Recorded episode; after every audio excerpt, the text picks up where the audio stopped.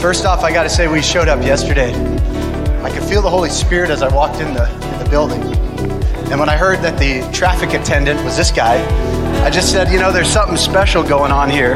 We had a weather balloon from China going across our country. Nobody died, and everybody's freaking out about it. But 100,000 die every year, and nothing's being done. Not enough is being done. Numbers are going up, not down. to effectively control an incident. Are you telling me that, in your opinion as Attorney General, it was objectively necessary to use 20 or 30 SWAT style agents with long guns and ballistic shields for these people?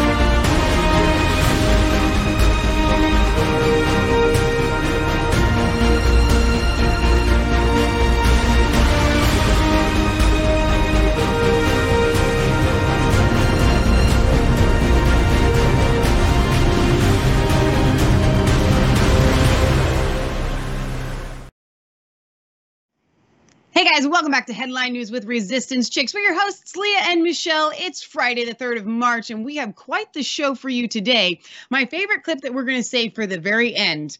We went down in studio with Mike Adams, and his dog Rhodey decided to break into per given from Mike, the Health Ranger buckets. You are not going to want to miss that clip. You have to stay till the end for that. But before that, we do have actual news for you.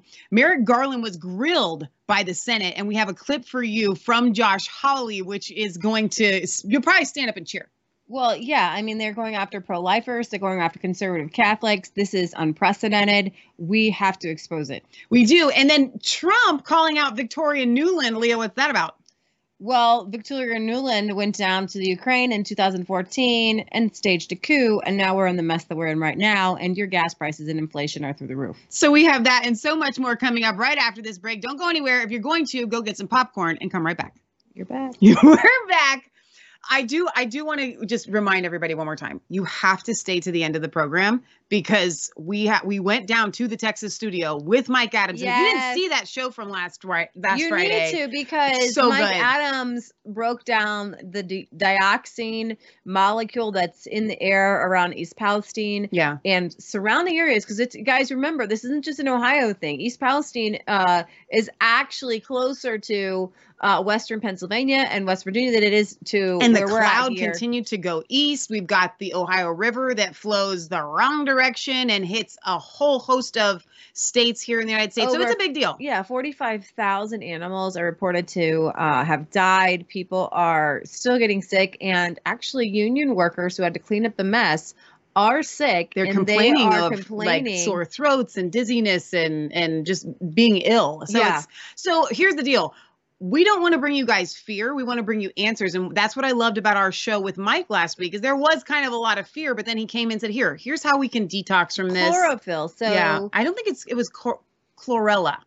well, no, but yeah, Chlorophyll and chlor- chlorella. Chlorella and chlorophyll. Chlorophyll co- coming from sprouted greens. Right. um, you can take just any sort you can buy uh, sprouting green seeds online you put them in a quart jar sprinkle them with some water it's simple i do it with my feed all the time for my animals and they will sprout and with those those fresh green sprouts you've probably seen them like it's like a chia pet right Chia. so if you had a chia you could actually eat a chia pet they're Don't chia eat seeds the clay pot, no right? no Bad but you idea. could seriously eat the chia seeds that's Sure, really good You for you. Yeah. Might be a little creepy. It You would could get a Donald Trump chia pet and, And eat eat it? it? every every week. Wow. That was really good. I Yeah, would, I'm not recommending eating Donald Trump. No. Um, maybe the chia pet One that version. goes to the sides. Yeah, well, We're- chia, chia pets usually grow look more in, more in an afro. They do. Trump with an afro would be great. Yeah. Speaking of comedy, so we've got Woody Harrelson coming out and did it- finding out just how how, how it goes when you say things that they, the powers that be, don't necessarily agree with. You think you're uncancelable, cancelable, you're untouchable, you're Yeah. Woody Harrelson. Yeah, so he goes on SNL and he does a really funny skit and nobody laughs. And then the left wing media come out at him pretty hard. So I've got two clips for you. One from the SNL clip, and it's going to roll into another clip um, with who's the guy? What guy? Who's the guy in my next clip? The the funny guy. I haven't who- seen the clip yet. I'm looking forward Oh, to it. Yeah. Well, anyways, we're gonna roll this clip, and he's gonna talk about ivermectin. Oh, Oh, oh, God bless you, little thing. hydroxychloroquine is what I'm gonna say. Let's go ahead and roll it and find out what's in it. Okay, so the movie goes like this The biggest drug cartels in the world get together and buy up all the media and all the politicians and force all the people in the world to stay locked in their homes. And people can only come out if they take the cartel's drugs and keep taking them over and over. I threw the script away. I mean, who is going to believe that crazy idea? Here's the CDC promoting that we have to do all of these things, right? I just, I don't like profiteering in war. You know? Right. Think of the billions of dollars that have gone to big pharma. But I'm, I was getting back to my original point. The last people I would trust with my health is big pharma and big government because neither one of those strike me as caring entities. You know? Spoken as the perfect redneck hippie. Really, if that message doesn't, I mean, the- they're no, all about profit. Exactly. They're all about profit. And both sides it's know that. obscene the profit they've made. I think they've done a lot of studies about vitamin D and how important it was when the people who had low levels, they were much more um, vulnerable to COVID. Why not Yeah. tell people that? Can't you make money selling vitamin D? Is it that kind of, what's the worst that could but, happen? But that's just it, man. There was only one thing, you know, ivermectin got made into a, you know, horse tranquilizer, uh, or horse, whatever it is. Which it is, but also used by humans. Uh, it's used by millions and millions, of Millions. humans. Uh, hy- hydroxychloroquine got uh, made ridiculous. Um, and there was only one thing that could work, and that's the vaccine, right? And so ultimately, because of that, billions of dollars was made. So you've got headlines. Woody Harrelson shares more COVID conspiracy theories during Saturday Night Live appearance. Who approved this? Woody Harrelson torched for anti-vax SNL monologue. Salon says SNL Open has something for everyone. Trump riffs, weed jokes, and anti-vax sentiments. Wow. So if you are anti big pharma, if you are anti getting a, the same drug every three months in your arm for infinity, you are anti vaccine now. exactly. But what I love about Woody Harrelson is that he is so kind of a this he seems like the bumbling idiot, He but does. frankly he is a deep thinker. And so that's the problem with uh, uh, the characters that you portray versus who you are in real life. Well, he I- has clearly done his research and thought this through, except for calling ivermectin a horse tranquilizer. It's a horse dewormer. Right. But still, he, other than that, he had all of his facts straight and all of his ducks in a row. And he makes an excellent point. Why would we trust the media and big pharma and um, the government? yeah, so uh, Joe Rogan had on um, who's the funny guy from uh, And that was the- Bill Maher, by the way. That was the name you the were looking Brits. for. There, uh, who's this guy? What's this guy's name again? Oh my gosh. We play him on our show all the time. Russell Brand. Thank you. All right. So Joe Rogan had on Russell Brand, and they went into all this all the time, right? Um, er, he they went into how the drug companies do this all the time. So they actually talked about Pfizer, brought to you by Pfizer, brought to you by Pfizer, Every Pfizer, commercial. brought to you by Pfizer, Everything brought by is Pfizer. brought to you by Pfizer. And you're telling me that they're doing this because they're warm, fuzzy, like philanthropists and want to make the world a better place. Here's the thing: if if Mike Adams were creating something that were was horrible and it was killing people, and this was the only network we could be on, okay? Could we go after Mike Adams? Absolutely not. You can't do that. I mean, actually, Mike is pretty cool about things, but um, Pfizer seriously, th- there's a reason why people advertise. They own everyone. Okay, it's the advertisement isn't necessarily to get you to buy Pfizer drugs. It's not like Coca Cola. You don't go to the you don't go. You don't the watch the commercial and go, man, I really got a craving for that Pfizer shot. no, no. What you're what they're doing is they're buying off the media so that when the media do the stories about all of Pfizer's drugs, Mhm. they don't come Favorable. after Pfizer. Exactly. Okay. So in, in the 80s, Ronald Reagan, who was supposedly a Republican, small government um, Republican, he signed the uh the the law i forget what it's called um it's in it was 1984 because um It was the act of 1984. the, the 1984 act. that indemnified vaccine companies. Vaccine companies were going bankrupt because they were being sued f- for injuries. So the the, The, National States, Vaccine Injury Compensation Program is. Um, it was created. in- That was that's not what he signed though. No, but that's what had to be created afterwards because they made it so that the vaccine companies were not liable, and now the American taxpayer is. It provides that no vaccine manufacturer shall be liable in a civil action for damages arising from a vaccine related injury or death. wow. They are admitting that people will be injured Yep. and will die from vaccines. But the people who are here's the thing: I got to carry home insurance so that if a if a robber slips on ice and breaks their back, then I have to pay for that. Mm-hmm. Okay, you have to carry car insurance because if you cause an accident, you have to pay for that. Yes. But vac and here's the thing: But the vaccine companies do not have to pay out anything if anyone is ever damaged by their drugs, but the American people do. Where on the planet does that make any sense?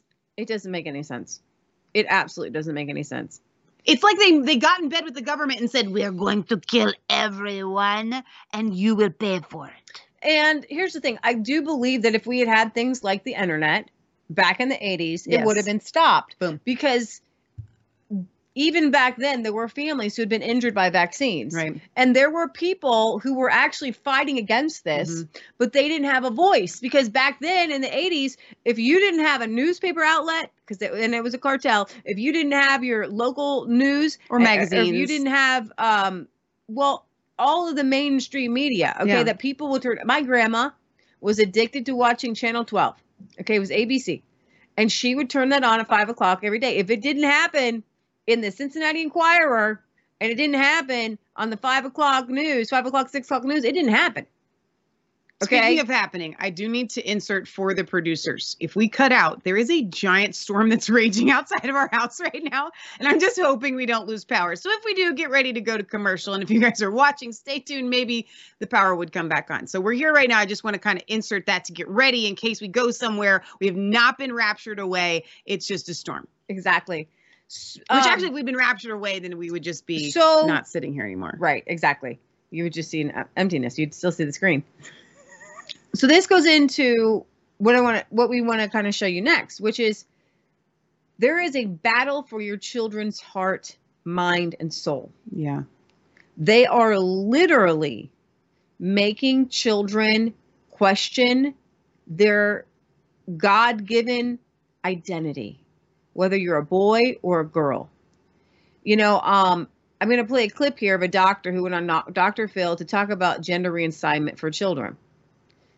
And at the end of this clip, I want you to look at the um, the the picture I have up. It's a graph of how many adults in Generation Z versus the oldest generation alive today identify as LGBTQIA Z. You know, alphabet name name me the letter that doesn't even exist in the alphabet. Okay, because there's so many genders now. You can you can choose your gender, and I would say this: there are there are a lot of people, and this is some good news, who are standing up against it because they're seeing the critical race theory in the books. They're seeing the sexualization of children. But I'm telling you guys something.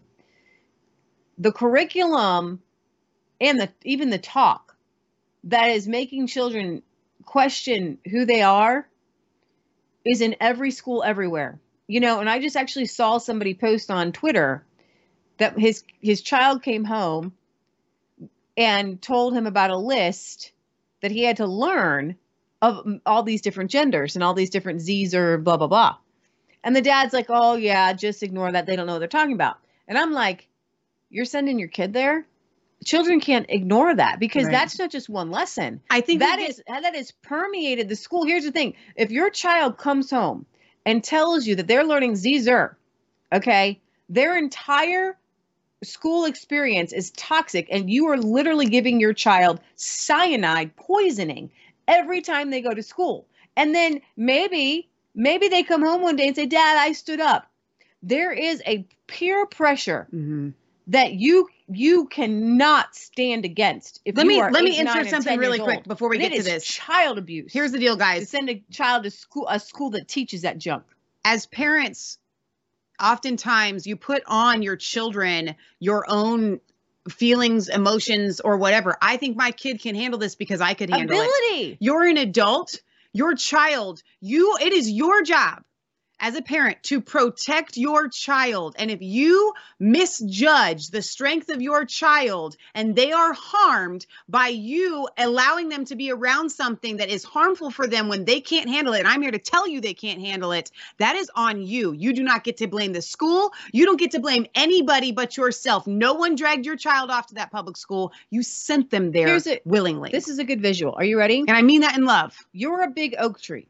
Let's say you're two and a half feet wide, three feet wide. Yeah. Okay, as an adult. Yeah. You're an oak tree. If somebody comes at you with a pair of clippers, Mm-hmm.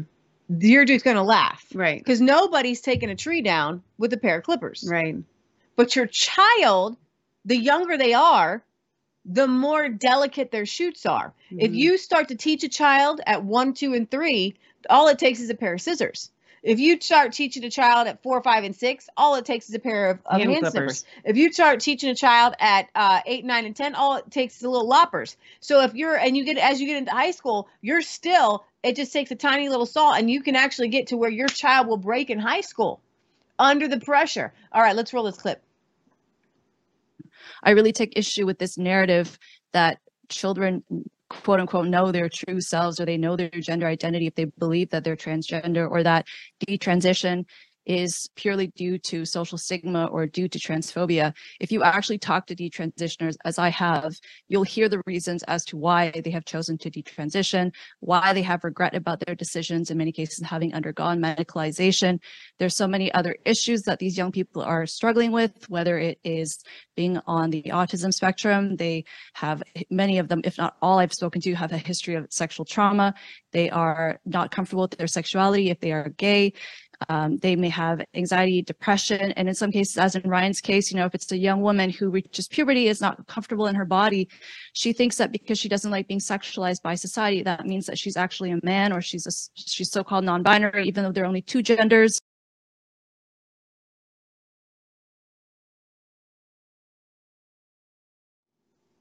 So I don't know if you guys got a chance to look at that chart, okay? But as of 2022, 20% of the youngest adult generation, there you go, thank you, identifies as something other than straight male or female. Wow. And 1.7 of the older generations to it's like it's the average that I always heard it was 3%. Mm-hmm. three percent, but they're they're going more after the generation uh, Z and the millennials. But this generation Z, you have never seen anything like this. You've never ever seen anything like this. I have people who, who I have friends who have children in in the fourth, fifth, and sixth grade, and two thirds of the girls, especially, identify as something other than. And you're seeing it. I've been seeing it in the I'm grocery attract- store. I'm a girl attracted to. I don't really go very many other public places except for the grocery store. And I'm seeing these parents that walk into the grocery store with these children that are not okay. And I'll just I'll just leave it They're at that. They're okay. not okay. And it's because and the parents look totally normal. And you look at the parents and you go, how on earth can this be happening to a completely normal looking parent and their child?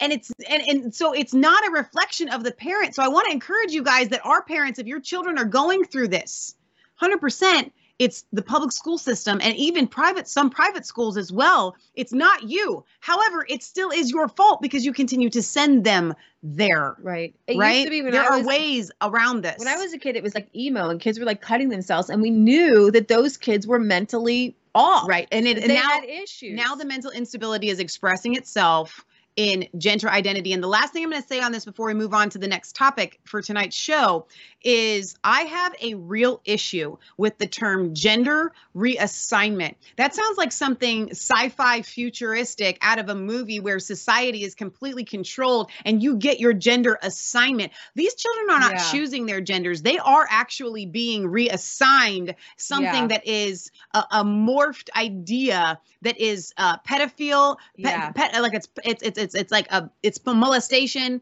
It's these people are monsters when they want to mutilate the bodies of children. So gender reassignment. Just think about that statement for a second. That's not a loving, fluffy, feel good statement. That is a very cold, scissor hospital. You know, like operating room type statement. You get your gender reassignment. I mean, it's just So awful. let me tell you, in the midst of the bad news, this is how you get this done. Matt Walsh, for all of his faults, he pushed through and he helped push through something in Tennessee It's a big deal. that every every state needs to do.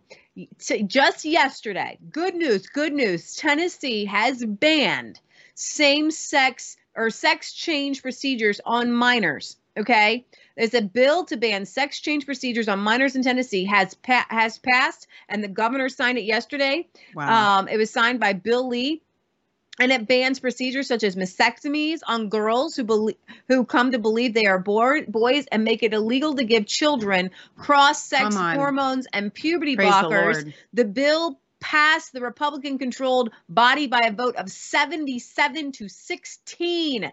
These treatments and procedures have a lifetime of negative consequences that are irreversible. You know, you can't get a tattoo uh, until you're 18 without parental permission, and you actually have, have to have parental permission just to get an ear piercing. Yeah. Okay, that was from the House Majority Leader William Lamberth. Thank you, Jesus. The bill was introduced by Senate Majority Leader Jack Johnson and uh, Lamberth. There, uh, we should not allow permanent, life-altering decisions that hurt children. With the partnership of the General Assembly, this practice will e- uh, should end in Tennessee, and it has.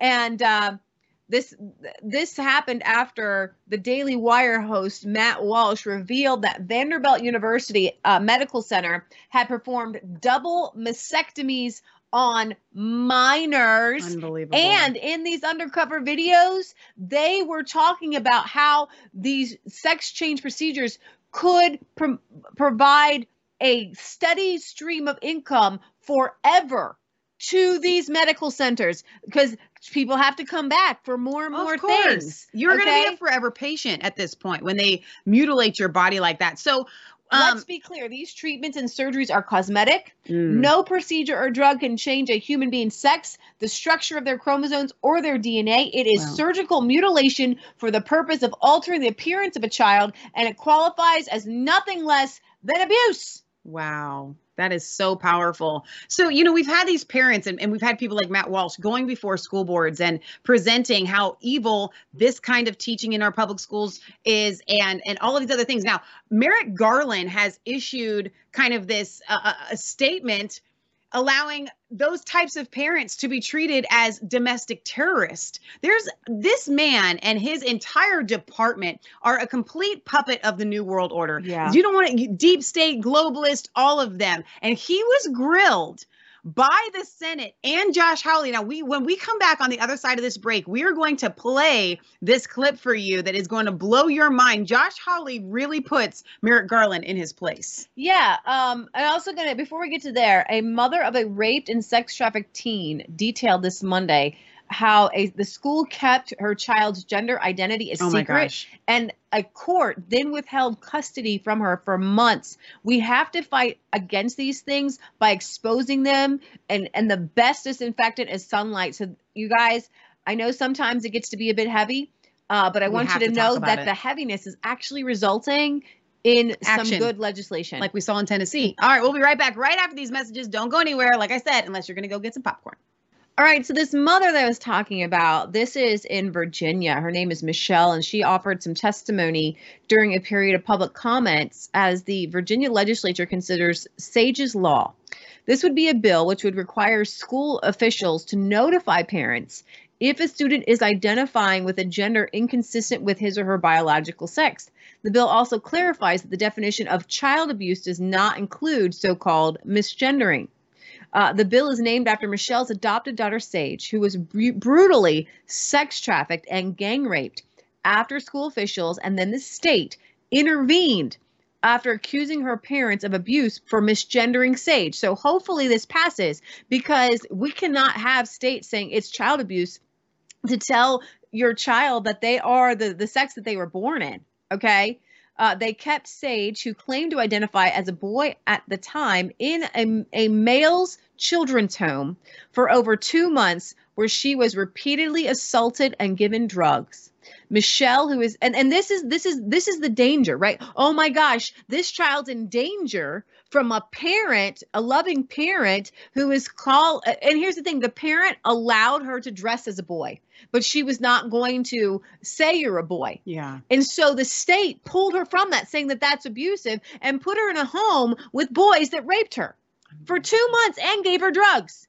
This is the insanity. So Sage suffered from depression and anxiety when the COVID pandemic hit, um, and concerns which her teachers share with Michelle uh, the the mom, the transparency ended in August of 2021 when Sage started high school. She started a public high school, and she told me that all the girls there were either all the girls were either bi, trans, lesbian, or emo, and she wanted to wear boy clothes and be emo because I saw it as just a phase. It was fine with me, but at school she told them something different.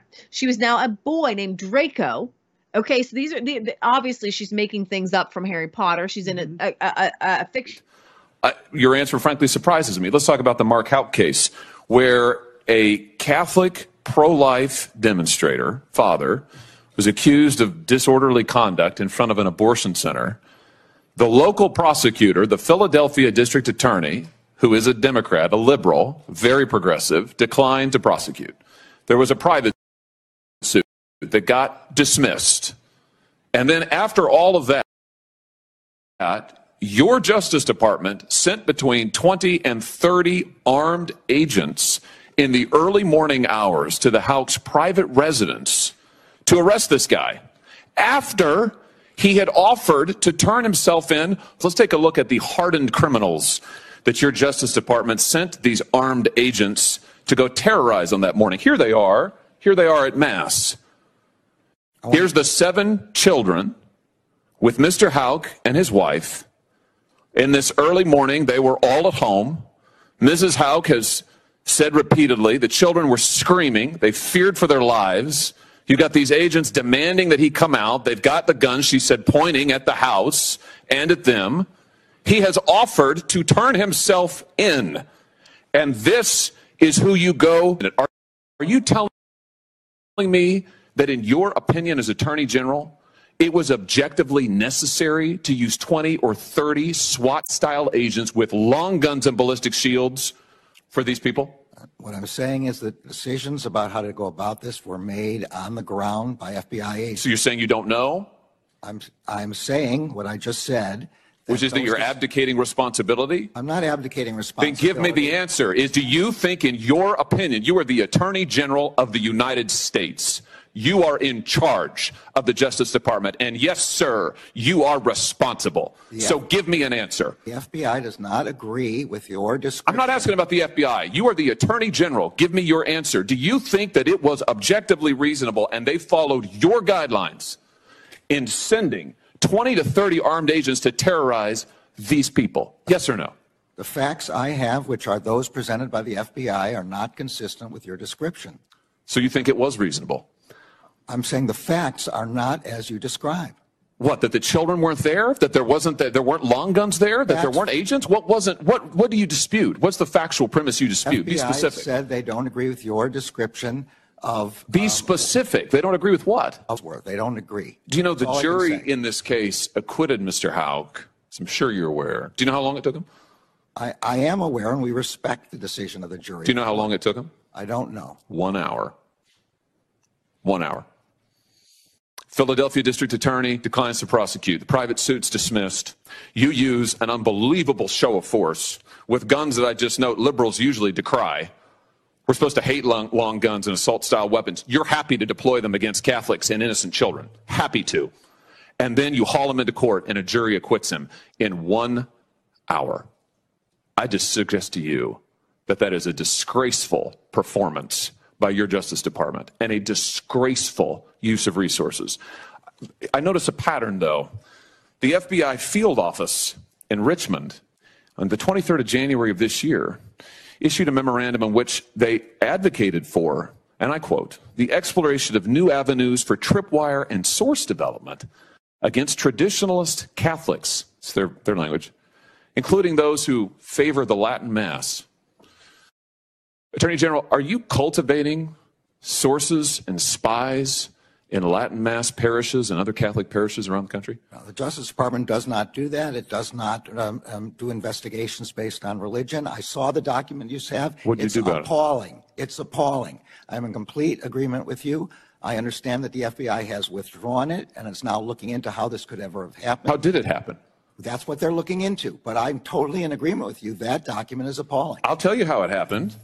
The this memorandum, which is supposed to be intelligent, cites extensively the Southern Poverty Law Center, which goes on to identify all of these different Catholics as being part of hate groups. Is, is this how the FBI, under your direction and leadership, is, is this how they do their intelligence work? They look, they look at left wing advocacy groups to target Catholics? Is this what's going on? I mean, clearly it is. How is this happening? Answer to uh, you, you don't know the specifics of anything, it seems, but apparently on your watch, this Justice Department is targeting Catholics, targeting people of faith specifically for their faith views.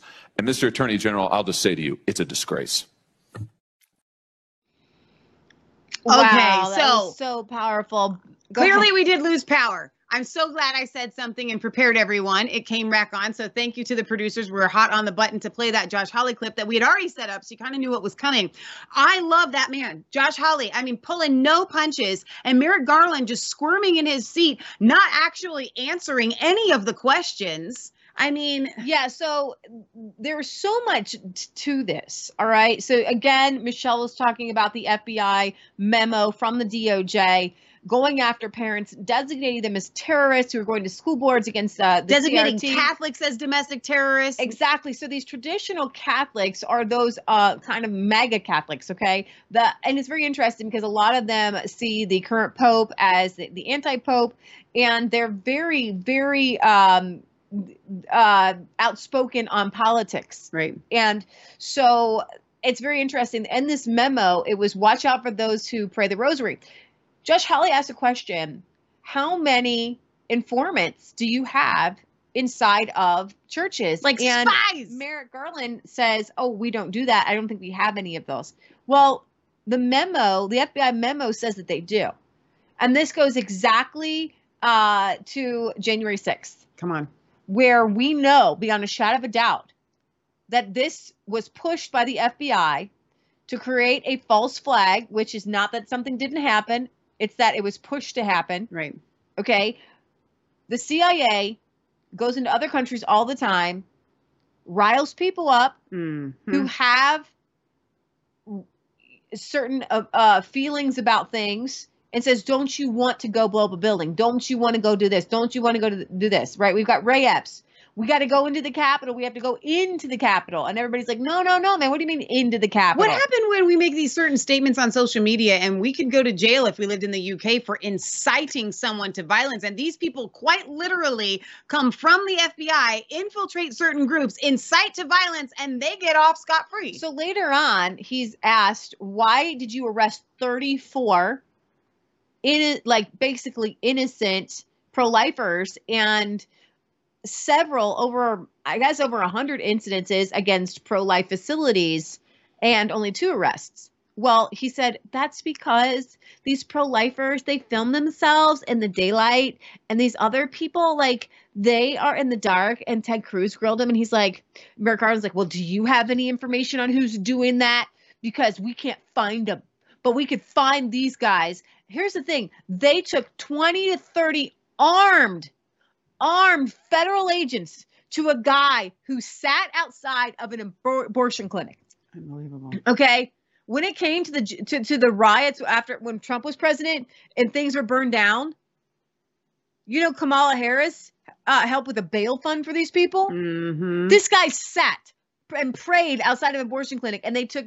Oh, you know what? He he's Merrick Garland kept saying, "Well, um, the FBI and those field agents, they have to make a decision on like how dangerous it could be." Let me tell y'all something. They really felt like this Catholic guy who prays No, but is Leah, dangerous. actually and i say this on our show all the time he is the the the authority that we have in the power of jesus christ is so dangerous that they have to bring 20 armed officers to combat the feeling that they get when you use the weapons of your warfare that are Oh, not carnal So good. that is how dangerous your prayer is. That's how dangerous it is when you take a stance in front of an abortion clinic. You don't even have to do anything. And it is a force so offensive to these people that they have no other recourse than man weapons. That's so true. They're afraid. You don't even know how much power They got have. angels. We got to bring all the weapons we got. They got angels. and it's not enough.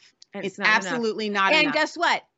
The Houcks and everybody else were acquitted in an mm. hour. He's that's unprecedented. It is. The whole jury knew this was a setup from the very beginning. Speaking of a setup, Leah, let's talk about Victoria Nuland. All right, so this is a clip talking about how Ukraine and what we're battling right now is a setup, and let's go and roll this clip.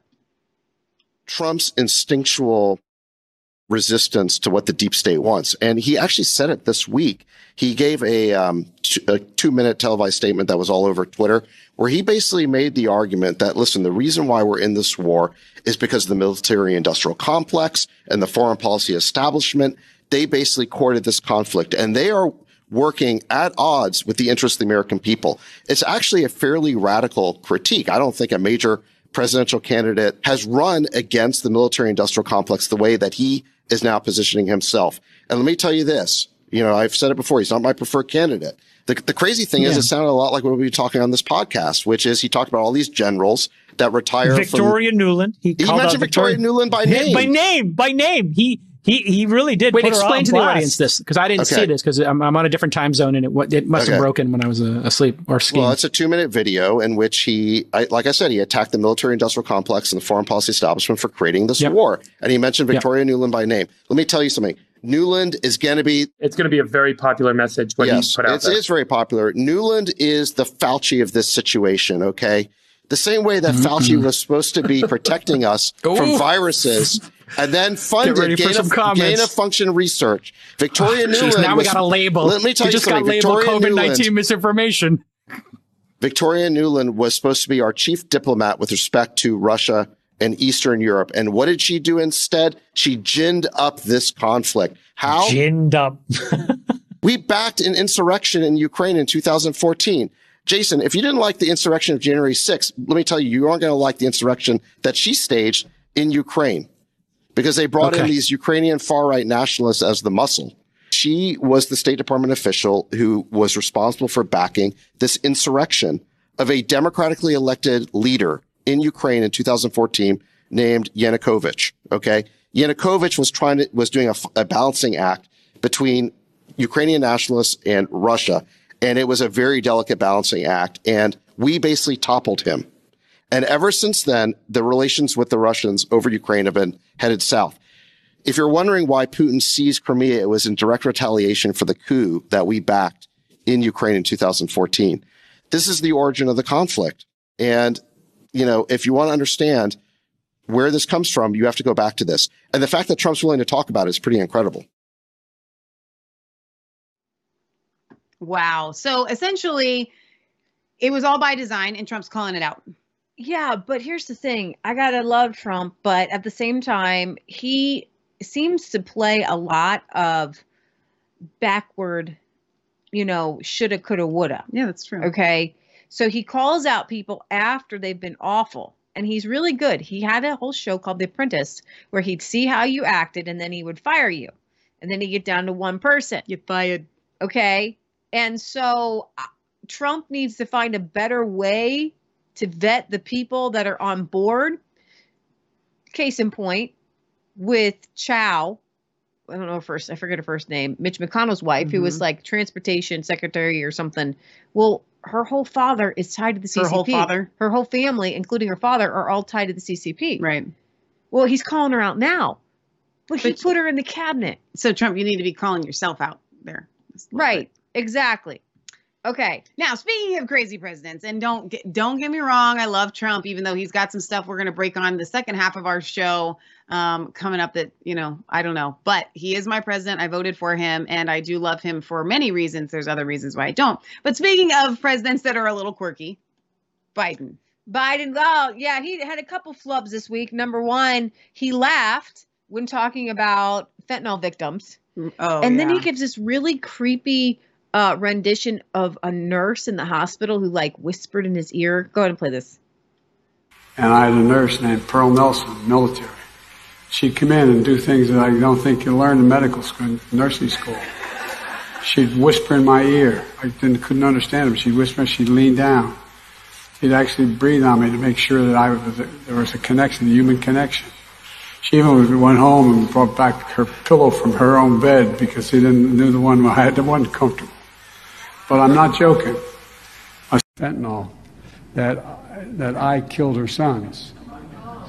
Well, the interesting thing is that fentanyl they took came during the last administration. Hell, I he laughed. You know, honestly, with the first part, it wasn't my fault they, they died. the story of the nurse thing though um was yeah a little bit creepy but i think he was being honest i think what he meant was she was she was trying to give care in a caring way i don't think it was like the way that they all took it when they laughed i just think that he's so out of it it's like an old person like she brought me a pillow like this No, is- she breathed on me. She whispered in, in my ear. He turns everything to into sexual. He's sick. I honestly didn't feel that from from that. I got this I didn't. I think they. I don't. I didn't get You that. I got the in the old man. I got the old man She feel from breathed that. on me. Right. She brought me a pillow. She pillow. brought me my pillow. What about all the other? How many pills you got? How many patients you got? She was treating you special, son, for some reason. I think you making it up. And she's I- probably treating you special because she knew who you were, not because she's a good nurse. No, I think I think he like he gets all the girls to do things for him. Yeah, exactly. He's a But but he's been in political office. They all he knew sniffs who he was. He sniffs everybody, and then she's breathing on him. I think it was creepy. It, and no, I'm not saying it wasn't creepy. I'm just saying, like, I just feel, I just felt like it was more old manish. All right, well, I, he's a dirty old manish. He is a dirty old man. You know what else is dirty? The Brighteon studio down in Texas. It's got lentils all over we were floor. trying to do an ad for the Ranger buckets. We were down there and I saw them on the shelves and I was like, hey, let's do the ad for all these really cool things that you can get at the Brighteon store, like the iodine tabs and the Ranger buckets and all these cool things. And Mike goes over and then Rhodey the dog goes over and then Wait till the end of this. You guys are listen, you're not going to believe what happens. You will be shocked. Okay, let's watch what happens when Rhodey gets a hold of the Ranger bucket lentils. Hey guys, so we are behind the scenes in the studio, the Brighteon studio, and look what we've got. We've got the Ranger, we got the buckets. These are the new buckets. So Yeah, these I are just- the mega buckets. these are the Maya buckets we've been telling people to get. So the black eyed peas, the quinoa, the amaranth, the red lentils, the pinto beans, the pearl barley. Well, what's so cool about these, and we've been telling our viewers, not only are these great for food and for food storage, but you can plant these. So like Well, a lot of that's these you true, can. So like amaranth and uh, but not the pearl. Hang on, he's going to open the bucket. Oh my gosh, because we're I gotta, opening I the gotta bucket. show you kind of how these are, are packaged. Holy cow. It's like intense. These are rodent proof. I heard that. these They're are people rodent-proof. proof. Because- If Mike can't get in it, no one can. There we go. Now, Oh, wow. inside they're individual. No way! packaged Oh, as that's we call crazy. these bricks. These are So- heavy. Yeah, they're very dense, and, and all the air is evacuated, and then they're nitrogen packed, and then they're pressed into the shape. And this is a very thick uh, container here. So No kidding, right, that's it's a not, it's not a thick. low That's end thick. thing. No. So what happens is that then you open one, but the others are still airtight. That's too. amazing. Yeah. So you've got two Doc different. Pete Hey, hey, hey, Doc, come back and say hi to the, our Say advertisement. hi. Say hi. We're going to get Doc on our show, too. America. And Mike has these Ranger buckets, and sometimes they're out of stock. Yeah. And people wait for them to go in stock. And you've got two different sizes. What's the difference between two different sizes? Three, three Well, no, these two go together in one set. This is the whole set. Yeah, th- these the two are one set. I know this, that I roll down the road everywhere I go, from, from the east to west coast. Those buckets are in my truck, because should I have to break awesome. down, It's a preparedness thing, and those are light, they're easily transported, I don't have to worry about the shelf life, and I can constitute them really quick and eat them, and I have, I've tested them, they're awesome, by the way. Hey, this is moth proof. I love it. Through the lid, and they're not getting through these bags that we just. Ah, they're not getting through those Wait. bags. These bricks. No, They moth- can't get through moths those are not getting through these. No, this is super thick, and it's it's it's. See, this is not your. Here it goes. I can have some. It's awesome. Oh my gosh, are you kidding me right now? I got a new toy. All right. So not You don't want to have to clean that up. is for storage, but they make a great dog toy. And it's expensive dog The dog will be doing. Oh, Go, um, it's no longer airtight. go check out the Brighteon store. He's gonna be talking about that in the next segment. Oh dear God.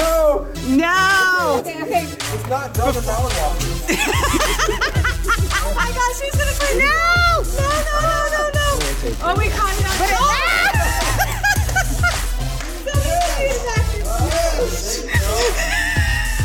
At least I got it on camera. Is this free now? Yeah, I guess so. Oh. So, your promo code are good. and we're going, and he says they're good. They're Okay, and we're gonna gotta- clean this up. I'm telling you guys, I've edited this video down to that, and I still, when I was editing it, I went oh, like that while I was watching it. They're I was little, there when they're it happened. little, and they're all over the studio. Mike says they're still all over the studio, but you guys can support the Brighteon store and support the cleanup down at the uh, studio there in Texas for the lentils all over the floor. Go to brighteonstore.com and use promo code CHICKS. But the buckets are amazing. They are are. moth-proof. They're rodent-proof, and I was actually really excited to see them. So I love that Mike uh, has a good. And you know what he said? He was like, "Listen, these are expensive, but for, it's for the long-term storage aspect. If you need regular beans, just go to the store and get them." Yeah, exactly. Right. Okay, guys, we'll see you next week right here on Brighteon.tv, 6 p.m. Eastern Standard Time for our headline news. And you can also join us on our after show on ResistanceChicks.com at 7 o'clock. We love you guys. God loves you. God bless. God bless. Take care. Guys, welcome back to Headline News with Resistance Chicks. We're your hosts, Leah and Michelle. It's March 3rd, 2023. We just finished our regular weekly Brighteon show on Brighteon.tv, and that was on fire. I mean, we were going kind of deep into this nefariousness behind what I was t- uh, talking about and highlighting in gender reassignment. Yeah. It makes me so angry because it sounds so just futuristic, so cold. You get your new gender reassignment. Yeah. Like, I mean, this there's nothing loving about this at all. Yeah, and so we um, played a doctor went on Dr. Phil to talk about gender reassignment for children, and we did have some good news because Tennessee just yesterday passed a bill banning Yeah. um, the use of hormones, cross-sex hormones, and, uh, And chopping off body parts for children. Now, the Mississippi governor, not to be, um, you know, put put aside, Mississippi Governor Tate Reeves, you didn't even know who he is, now you do, signed legislation that prohibits medical professionals or anyone else from providing gender transition procedures to anyone under the age of 18. The ban includes both surgeries and hormone replacements. At the end of the day, there are two positions here, Reeves said in a statement after signing the legislation. One tells children that they're beautiful the way they are, that they can find happiness in their own bodies. The other tells them that they should take drugs and cut themselves up with expensive surgeries in order to find freedom from depression. You know, in Canada, Justin Trudeau uh, has allotted $75,000 for anybody in government to change their, their gender versus surgery via surgery. I wonder that includes the the the triple X uh, prosthetics, you know, that the one teacher has in Canada. Yeah, who turned out, by the way, I think I read that this morning that he's probably not even trans at all. and he just wears them, and he doesn't wear. He only wears them to school, and he doesn't wear them at home. Right. Uh, he said the, the the governor of Mississippi says, "I know which sign I'm on. No child in Mississippi will have these drugs or surgeries pushed on them." The law shuts the door. Uh, the American, the Mississippi uh, uh, Civil Liberties Union released a, sta- a statement, obviously saying the law shuts the door on best practice medical care. Blah blah blah blah blah blah. The legislation bans any surgery that is designed to alter or remove a healthy physical or anatomical characteristic or feature of a person's body to make that feature or characteristic resemble the opposite sex. And then at 18, chop off your nose, chop off your Mm. ear. If you can find a doctor to do it, which Yeah. if they did, that should be medical malpractice and do no harm. Yeah. In addition to banning surgery on reproductive organs, the law prohibits facial surgeries, voice surgeries, hair reconstruction, or any other aesthetic procedure designed to make a child appear as though he or she is the opposite sex. The prescription of puberty blocking drugs, which are designed to halt testosterone secretion in boys and halt the production of estrogen and progesterone in girls, are also banned when prescribed to assist with gender transition. The law also bans cross sex hormone therapy for children, a treatment that increases testosterone in girls and estrogen in boys to levels larger than what would naturally occur at, uh, in children. Children born with a medically verifiable sex development disorder are exempt from the law. This includes children whose sex characteristics are irresolvably ambiguous at birth, the intersex people. That's not very many people, by the way. And it, it- and it includes exceptions for children who are not born with a normal sex chromosome structure. Under the law, any medical professional who violates the law or assists another person violate the law will have his or her medical license revoked. Come on. Any patient who receives drugs or surgeries as a minor in violation of the law can file a lawsuit against the medical professionals up to 30 years after the doctor began the illegal services. Jay Richards, the director of the Heritage Foundation Center for Life, Religion, and Family, told uh, Catholic News Agency that there are no longer term studies showing that these procedures actually benefit kids and plenty evidence that they don't. Mississippi was the state that helped bring down Roe versus Wade with the U.S. Supreme Court's Dobbs decision, and the state is once again leading the way with its law to restrict the ghoulish practice of gender transition drugs and surgery on minors. Other states should follow Mississippi's lead. Um, you've have you guys all seen the picture where a huge chunk of arm is taken away from um, a girl to create a false male genitalia? It's false. It's not real. It's make believe. Okay. And I am grateful that there are states that are standing up for what is right. We we discussed Tennessee in the last hour of our show. They signed a very similar law into practice.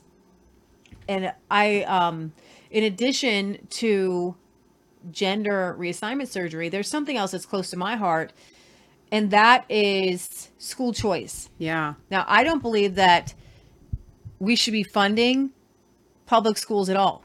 I think that this is it's a parent's responsibility to feed your children. We don't have federal feeding programs except for people who are who are poor. Right. It's a parent's responsibility to house a child. Except for we have programs for people who are poor. And both of those that you just mentioned should actually be covered by charitable organizations. Right.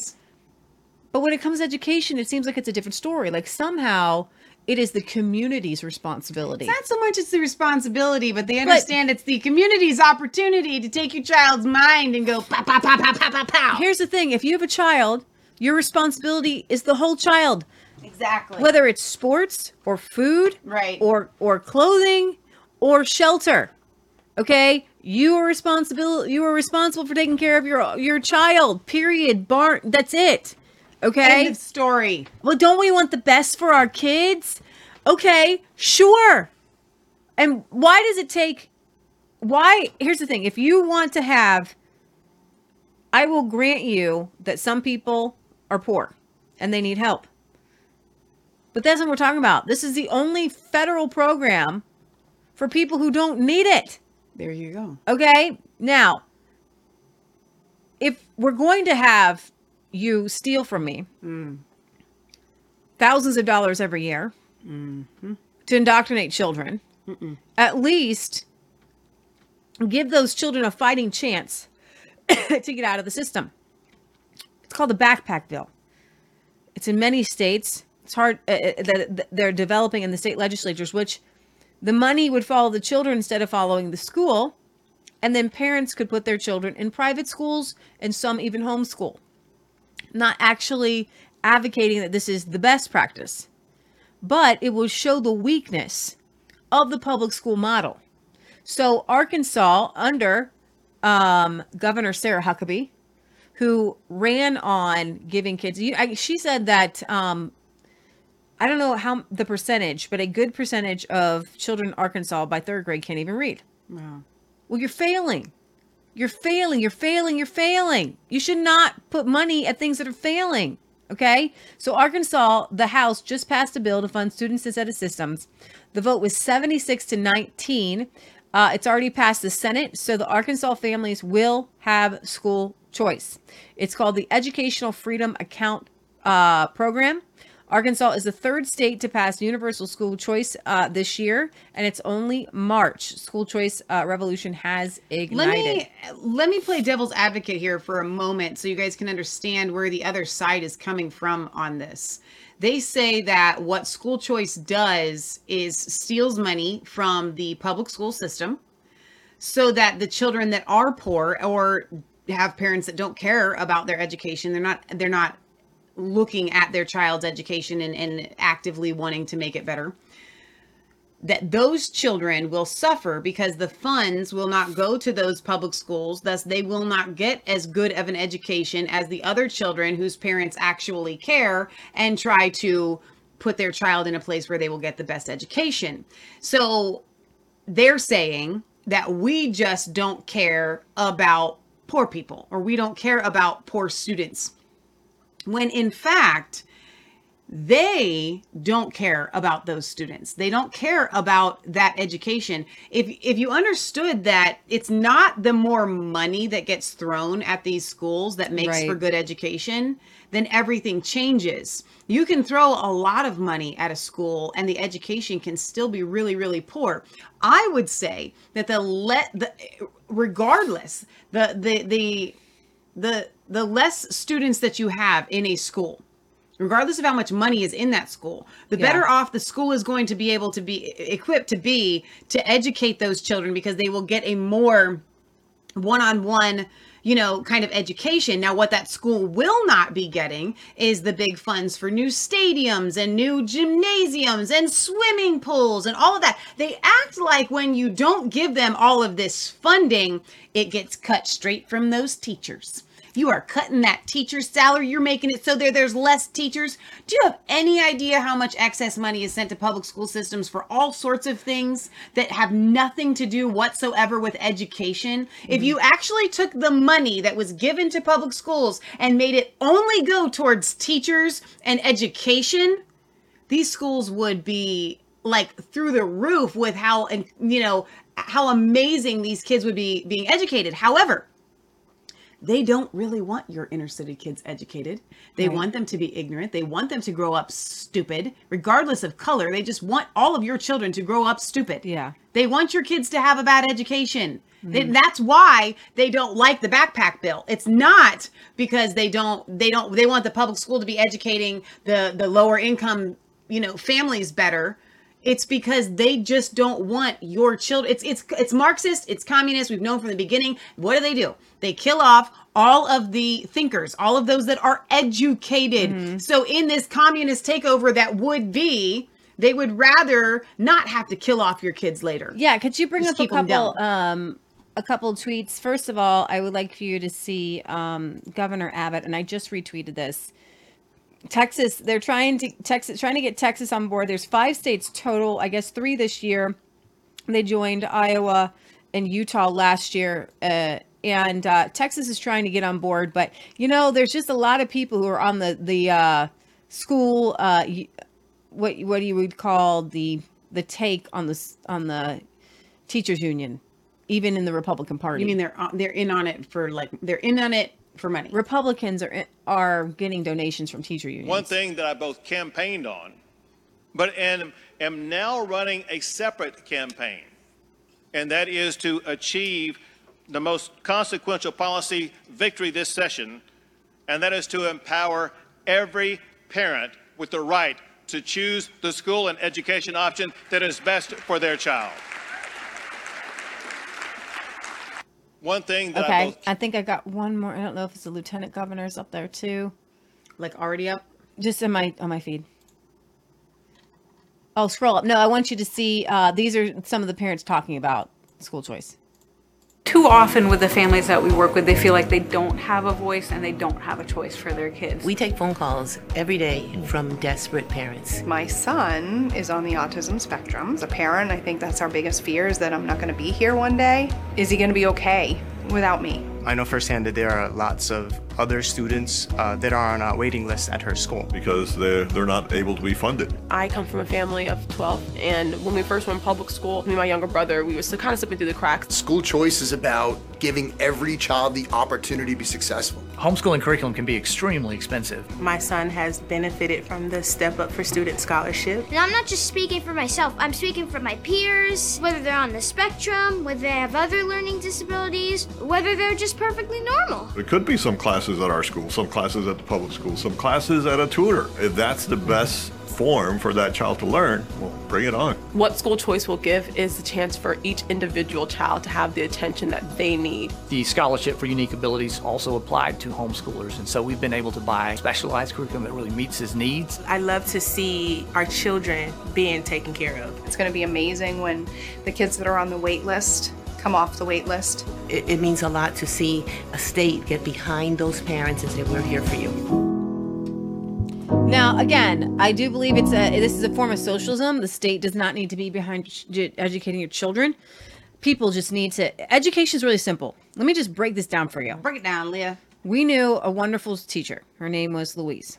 Yeah. And One room she schoolhouse. died at 101 and she ran a one room schoolhouse. It was K through 8th, I think. Yeah, I think so. And every morning she would go and get coal from up on the hill. Mhm. And they got water from a well and she'd start the fire. Yep. And I guarantee you, every family pitched in to to help build that house, build the school, and then fund the teacher. Yeah. Okay. And that was it. You had some books. It's simple. We have made education so complicated and and we're coming out dumber. Okay? That's true. We are we are not well educated at all. I think about my own the way I um my own uh, vocabulary. I went to public school and I was homeschooled. I think I would have done a lot better had I been homeschooled my entire life. But we are failing children on a massive scale. And it's not even just failing kids. Okay, we're putting them in these um, toxic vats and they're coming out messed up. And I think parents, now that you're parents, you're like, well, my education wasn't so bad or my school experience wasn't so bad. Right. Well, this is a this is the um this is a pot of, of boiling water that you put the frog in, but it's not but it started out lukewarm. So it didn't jump out. Okay. The devil has had a plan to rape our minds. And he started with getting a hold of the education system and just pulling a little piece of God out. Okay. And then putting evolution in. So we're just going to do it. The devil has a long game because he just wants to harm God's children. Yeah. So the devil's long game in 1960 took a stride forward by taking even prayer out of schools. But before they took prayer out of schools, they took God out of the curriculum in the uh, 20s, 30s, and 40s. Well, in the very design of the way schools function right now, going back to the Prussian model, is not the way that it, education was was designed. This design, it, it's not the way it's designed by God or even in, in the you don't need to foundation of our sit in a room for eight hours a day. Exactly. Okay, I could get my homeschool done, my homeschool work done in three hours. Education, public school system is a is a babysitter, so parents can two parents can work. That's it. Bar none. I can tell you this: Ev- you send your kid to public school because you need a babysitter. That's the only reason. That's the only reason. You're like, I hear all of you say, I can't homeschool because I work. So what you're saying is, I need a babysitter, and it might as, you might as well have the kids do a little something. It's all busy, mostly busy work. I was shocked when I was homeschooled in high school how quickly I could get basic things done. Okay. And John Adams, the way he educated his young son, son who went over into Russia as a secretary for a political guy at 12 years old, he had him read several different books and then write to his dad what he learned from those books. We call there those was book no reports. multiple choice, and it's not even a book report. I need to know that you learned this. Yeah. Tell me what you learned. It's not multiple choice. It's not true false. Okay, that's throwing darts at a dartboard and it's it's not an education it's memorization. And then it goes in one ear and out the other. You don't actually know how to do anything. Do you leave knowing how to change a tire? Do you leave knowing how to balance a checkbook? Do you leave know how knowing how to plant some seeds? Do you leave knowing how to purify water? You leave knowing nothing. In life. And you're going to have to spend the rest of your life learning how to do life Okay, so now that we've um, beat you down, if you are sending your kids to public school, we're not. That is not our intent. But I will say this: we have had countless testimonies of people who, w- by watching Resistance Chicks, have made the changes that they Yes. need to in their family in order to be able to home educate their children. Right. And the testimonies are everything has changed. We love life. My kid is thriving. Yeah. If you are in between a rock and a hard spot, our mom was a single mom and she was still able to pull it off. Right. We will pray you through. We will coach you through. Right. We just send me an email like I want to do this, but I don't even know where to start. Right. Just send us an email and we will help you. There are Step one is acknowledging that sending your kid to public school is like saying we're going to just keep living in East Palestine and not move. Let me show you how horrible Republicans are. In Wyoming, the governor is ready to sign uh, this uh, backpack type bill. Um, the the the House has. I want you to see this. It's literally fifty-seven Republicans to five Democrats in Wyoming. Wow. But the Speaker of the House is holding up the legislation and No will not bring it to the floor. It's already passed the Senate. Oh my gosh. So let me tell you how this works. In Ohio, okay, we have a supermajority in Ohio. But what we have are 22 rhino blue Republicans. There are people who who run as a Republican and they are not Republicans. People who run as Democrats are Democrats. No Republicans ever run as a Democrat. No good blue-blooded or red-blooded American uh, can lie like that. But let's also point well, let me finish the story Okay, of what's happening in Ohio. So in Ohio, we have a backpack bill that we want to get passed. Okay? And it was going to pass because just like with uh, Kevin McCarthy, he won kind of like the the um the pre election to the Speaker of the House. You, you vote as you vote and then you vote. Okay? So what happens is the Republicans or the Democrats, whoever the majority is, they vote on their speaker. But all of the House, including in the state and in the federal House, all of the House votes for speaker. Right. Okay. So this has happened in Ohio before. So the Ohio Republicans, they have a supermajority. Okay. They have the Senate, they have the House. Technically, they have a governorship. And um, they were going to pass this bill. Well, they voted in a kind of a MAGA Speaker of the House. They all decided, even those rhino Republicans. So then, come the same day as the Speaker McCarthy was being voted on in the federal um, House, 22 House, Republicans turncoated and decided behind closed doors with the Democrats to vote in a corrupt Speaker of the House, which they've already done three times because the past three out of four of our speakers of the House have had to resign because of corruption. but that was I don't know if they've done it three times. I know they've done it one other time. What I mean is they've voted in a corrupt Speaker of the House three times.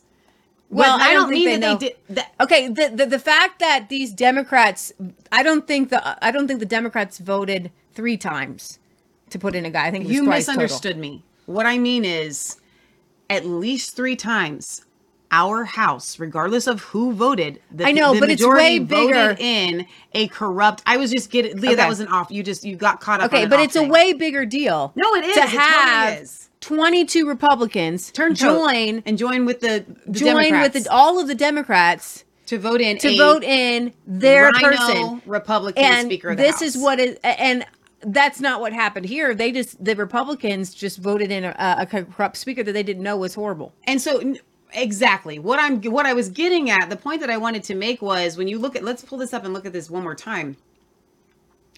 Look at the supermajority that here that is in Wyoming.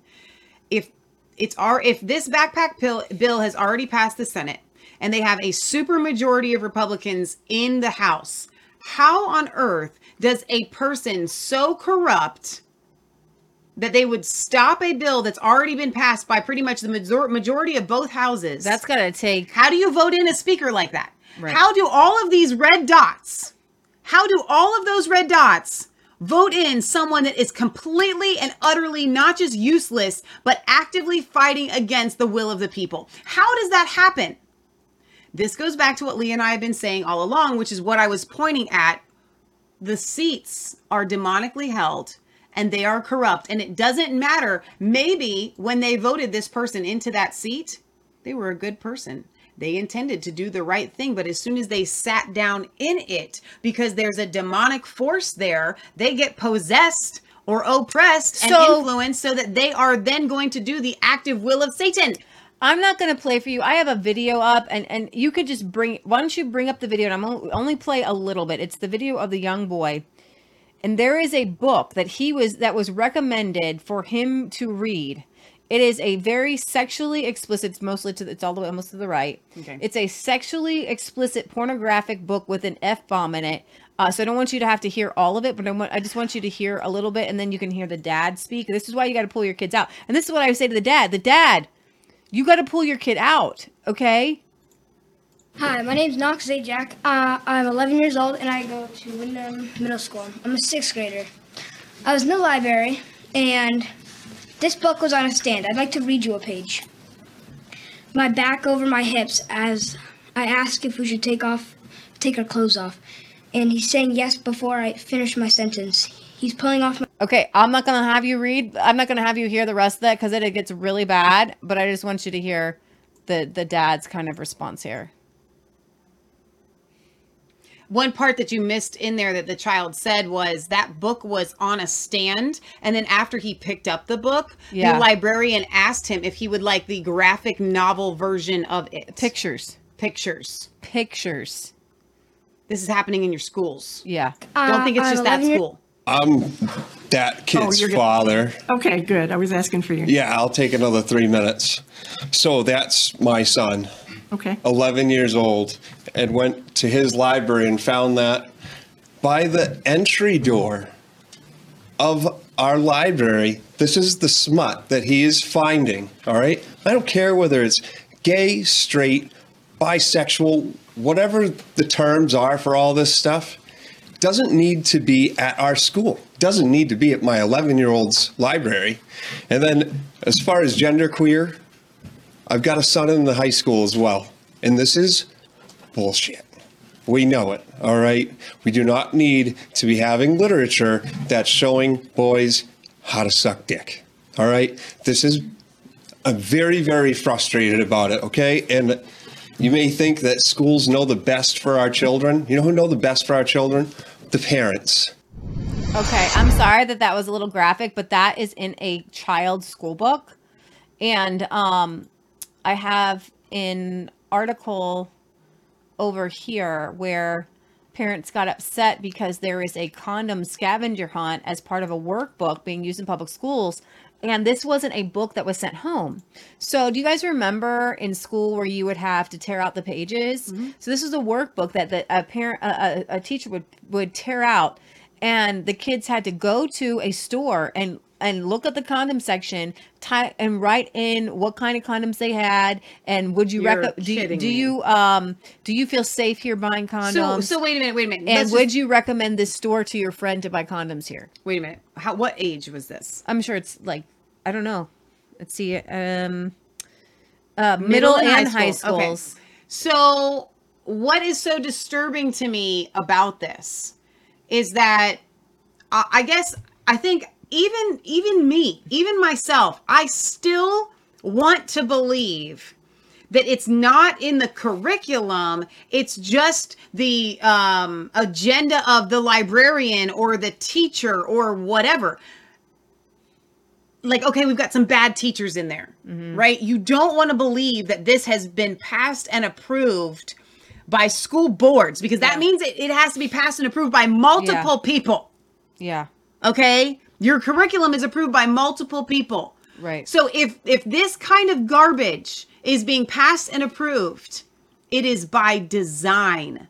So it's in a yeah work so book this is a teacher who's been suspended who uh exposed was on tucker carlson and she's actually been, been suspended and it's a workbook that is used uh, across the entire United States. According to uh, Bessinger, who's the teacher whistleblower, the Health Smart workbook is being used both in middle schools and high schools all across the United States. Wow. But this is what's hilarious to me. So, on the one hand, they're putting all this smut out there for kids to read. But here are seven books. oh dear Okay. Oh shoot. What happened? Uh I have that. I wait, no. Here it is. Seven books that um are are being censored because uh, the publishers are rewriting the books because of history. So Charlie and the Chocolate Factory, Matilda, James and the Giant Peach. Oh my goodness. Why those books though? Those don't seem so. Oh, Roald Dahl is a famous, uh, ri- famous for Okay, writing wait, wait, so they're not censoring those okay, books. But I don't know. Let me see. Let me go over some of these. Um, he is Ra- Roald Dahl is uh, famous for writing childhood favorites such as those that I just mentioned, and his publisher recently decided to make hundreds of changes to his work, including no longer referring to the gluttonous Augustus Gloop as fat. Uh, and these alterations weren't just protested by the public, they were made against the late author's explicit wishes. I've warned my publishers that if they later on so much as change a single comma in one of my books, they will never see another word from me. Never. He told artist Francis Bacon, meeting him in 1982. Even after Puffin reluctantly agreed to keep selling the original version of Dahl's work, the publisher continued to uh, force censored versions. So you've got the James Bond series. Ian Fleming's hit spy novel series featuring 007 suffered a blow this week when publisher even Ian Fleming Publications announced it planned to retroactively edit some of Fleming's racist descriptors out of the books in favors of terms that are more accepted today. The publisher is named after the author, which means Yeah. that at some point he had a controlling interest in this publication and now does not. Dr. Seuss, so not long before censors came after Augustus Gloop and 007, they went after Dr. Seuss. I think most of you guys remember that one. So, uh, racist and insensitive imagery. That decision also prompted some backlash. And then Dr. Dolittle.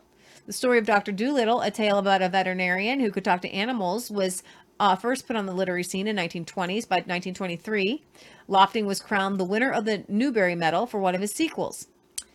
Multiple tweaks were made to Lofting's text to cut down, down on racial characterizations and language in 1988. A century after Lofting's birth, the publisher decided Lofting's fiction, uh, fictitious accounts needed to be cut or reworded. And then Nancy Drew. Most uh, modern readers wouldn't know it, but the Nancy Drew mystery series um, has actually been uh, redone. The edits made between 1959 and uh, 1977 Go get those from a secondhand in- shop. In uh, you know the old pages. kind, J- the the kind that are hardback. Like those are the kind that we had. The original. You have to kind of go back and get the original. So what are they doing to Huck Finn here? All right. Uh, at, beha- at the behest of a professor in 2011, that two hurtful epitaphs used to describe black slaves and Native Americans would be scrubbed from all print, prints of the uh, Adventures of Huckleberry Finn. That uh, they took the N word out, and uh, you know what they do though. So when you when you whitewash, that's what they're doing. When you whitewash history, You won't know what you won't know how bad it was, was. right? So when you read Huckleberry Finn and you see the language that Mark Twain incorporates and uses in these novels, yeah, you are put back into what it was really like. So when they censor it, they are actually trying to whitewash history to make it less offensive than it was. So I find it really interesting that on the one hand, they will allow everything as graphic sexually as as as you want. Literally, there's no there's it's limitless. Yeah. But if something that is historically accurate seems offensive, mm-hmm. Then they're going to take that out. It's it's literally just to whitewash. Very interesting. Speaking of whitewashing, let's move on to Palestine. Let's see what's going on there uh, this week. Um, I love this lady's glasses. Nina Turner went on T- uh, CNN and actually stood up for those in East Palestine, saying everybody deserves clean water and food. And I really appreciate what she said here.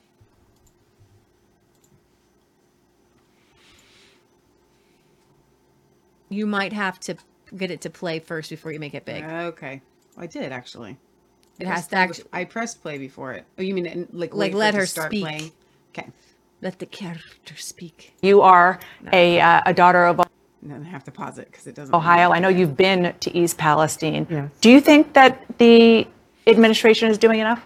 No, uh, the state administration is not doing enough. I'm not pleased with Governor Mike DeWine, who actually drunk some of the water, giving people confidence that that water is okay, when in fact that the EPA didn't do the deepest dive that they can do to deal with uh, the carcinogens that are there, the air, the water. No, and when I went there, then I saw both fear and anger in the eyes of the people there. I had a local guide. His name is John. He grew up in and around that area and also Jess. And I got a chance to talk to some of the people. And one lady that I talked to, she said, I, I never want to see another vehicle carrying chemicals come through my community again. And so while you have some on the GOP side saying less government, you have the resident of East Palestine saying that government is not doing enough. And they have been, not just them, they have been failed by subsequent many administrations. It's not just the Trump administration, it was the Obama administration, now it's the Biden administration. So now we have the facts, they're out there. The NTSB said this could have been avoided. Mm-hmm. The, the thing is, what are we going to do to solve the short term and the long term needs of the people? And then just one more point. Yeah. For the neoliberals who say that the residents of that area deserve what they, they are getting because they voted for President Donald J. Trump it is abhorrent. Mm. This is about poverty. This is about poor working class white people who are enduring some of the same things that poor working class black people endure, whether it's Flint,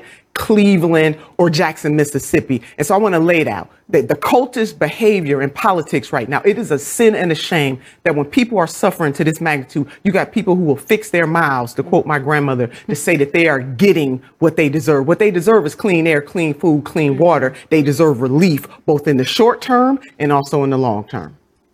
Come on, mic drop from that woman. Oh my So goodness. good. Oh my goodness. Wow, that was so powerful. Well, you guys know that FEMA still has not shown up. And they said that they were Ohio going Mark to. DeWine, Ohio Mike DeWine is basically, what's your problem? Go on with life. You don't need my help. You don't need bottled water. You're fine. Ohio's not there to help. But I saw a clip this week and I was moved to tears. It was on Steve Bannon and War Rooms, and you can bring that up if you want. The War room. Do you have it up or do you want me to pull it up? Is this it? um, that it's that one, yeah, and it's gonna be. Oops, shoot. Well, no, no, it's gonna be a little bit. Okay. Well, I'm not screen sharing yet. Okay, so Ben Bergquam, right? Is that how Mhm. you say his name? I think so. Um, he went to East Palestine, and there's this church here, Abundant Life Fellowship, is a headquarters for donations. You can go ahead and bring it up. And this reporter went, and I have good news for you. You guys are all, and I don't know if you want to bring up any videos of anybody um, pouring the water. No, John and Stacy poured salt. yeah, in the I will get that. Yeah, we'll get to that. if you guys don't know, God gave Michelle a word. You want to tell people about that? Yeah, Second Kings chapter two. God had been telling me for two days. Find this the story of the purification of water. And for two days, I was busy getting ready for the event that we were going to do, the revival prayer for East Palestine, the day of prayer and fasting. And the day before, on Friday, I had been texting everybody about the event, been going on for three hours, and I, I was done. And, and God said, So, are you done yet? Are you going to look up that story? So I said, Oh, yeah, of course. I put my phone down, I, I turn it on complete silence, and I flip open my Bible like this.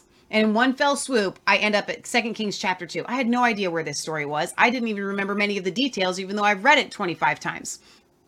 So I'm reading in Second Kings chapter 2 about how Elisha is taken to a city, Jericho, and the sons of the prophets that are there said, Everything's going really great with this city, super awesome, except for one small, tiny little detail. The water is killing all the people and all the animals, and the land is barren. So Elisha takes a brand new bowl and he takes salt, puts it in the bowl, goes to the mouth of whether the where the water is coming into this city of Jericho, pours it in, and then it's and he prays over it and he prophesies over the water, and God does make it clean. And then the Bible says, and the water was clean to that day, as of the writing of that in the in the Old Testament. So I was so convicted. I was like, oh my gosh, this is this is so powerful. This is so amazing. Then we did the revival event at Pastor Neil Peterson's church, Harvest Revival Center in Dayton, Ohio, which is four and a half hours west of East Palestine. And so many of you guys showed up. You watched online. It was really powerful. And one of the women, I think her name was Kimberly of Intercessors for America, brought salt and 96 baggies. And then we told everybody that was watching on the live stream pray over your salt, take it to any creek, river, waterway that you have that flows somewhere and and speak this speak this life over the water and throw your repentance into the water. And this has become a movement and people we've been getting messages from so many of you guys where you've been taking your salt around the world because every creek re- leads to a river and every river leads to the sea. The Bible says he throws our sin into the sea of forgetfulness. So we've been doing this. And while we were there at the revival, Leah, you got a word about East Palestine that even I, when you said it, was like, that's going to take a miracle. That revival would break out. There's something you guys really care about what's happening there. And your prayers, I felt like all of these prayers would open up the windows of heaven. The Bible says that if we turn and repent, that he will open up the windows of heaven and he And will pour down blessings. And when we, throughout history, Christians have done days of prayer and fasting, and we fasted and prayed for East Palestine. What we also encourage people to do, as you know, Michelle was talking about, was to pour your repentance into the river. Mm-hmm. And in the, this repentance, we were repenting for the nation. We're repenting for the state of Ohio. We're, we're just asking God for the sins known and unknown. Forgive us and heal the land. There's so many scriptures about God forgiving us and healing the land. So we, we have to repent first. And it's actually kind of good to know that it's happened before. That way back in the Bible times, the water was so bitter and so, what bitter, it was poisoned that it was killing uh, the crops and the animals and the people and the people. And so as we pray over it, God um, brings a change about. And there was an earthquake. It was really interesting. We found out the next day that right after we had been fasting all day long, right when we pulled into the church to hold the event, around that time was around 5 p.m. Eastern time. There was an earthquake that was in the southeastern corner of Ohio that spread and covered the whole eastern border of Ohio, where the Ohio River is, all the way up to East Palestine. It was a small earthquake, a 2.3, meaning it didn't do like any damage, but it was enough for God to essentially say, like, to shake the earth. And and we asked God to shake heaven and earth and to shake Ohio, and He quite literally did. Yeah. And so I want to play this video that revival is breaking out and the Holy Spirit is there. him and my wife, good grief. He's with Real America's Voice, um, Steve Bannon and Charlie Kirk and all those people. Would you welcome him?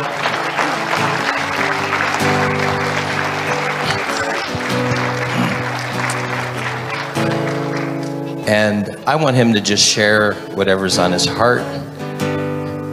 And then if you would, uh, if you feel led to pray over the region, over this this area, and whatever God wants you to say, and then uh, then we're going to pray for you.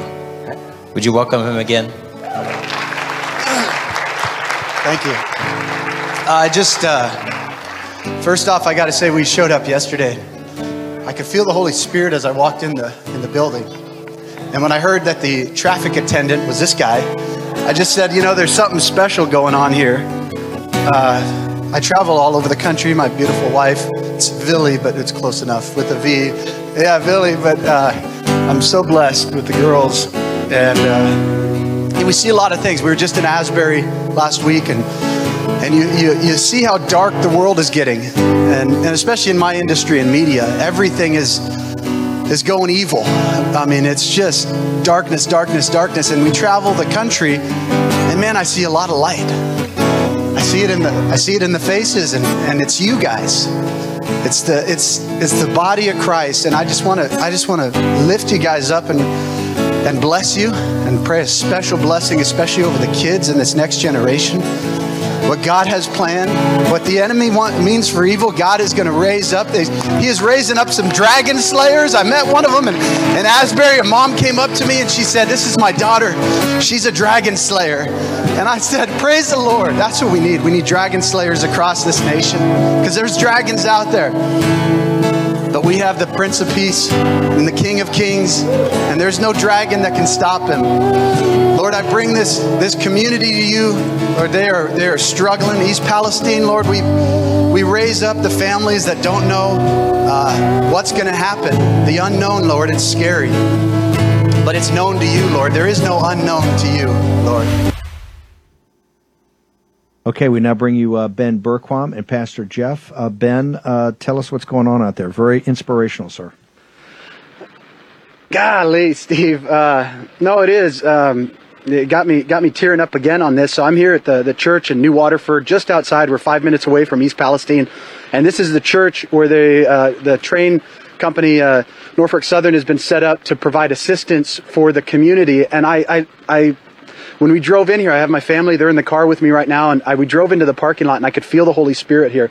And I, you know, in, in in this darkness, as we went inside, I met this woman inside who I found out was the pastor's head, lead pastor's wife, and she said, "Yeah, my husband's outside directing traffic. That's this guy what, that I pointed to on stage, uh, Jeff Shoke, the pastor here." And I felt, man, I just felt it. And and Steve, this is the thing we have to remember in, in all of this darkness, what the enemy wants for uh, means for evil, God will use for good. And even in tragedies like this and disasters like this, the enemy wants you to be fearful. The enemy wants you to be afraid, and God says He wants you to have faith. Yes. And I just want to open this up to you, Pastor. Uh, your message to the people of America, to the people of East Palestine.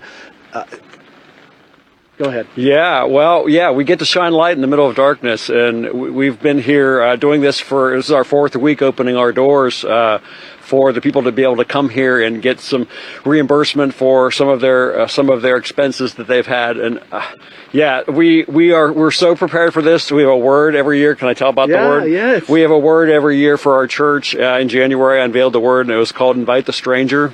Uh, based on the passage where Jesus says, uh, you know, invite the stranger. When, when what we do for the least of these, you've done for me. And uh, and our building has been inundated with strangers.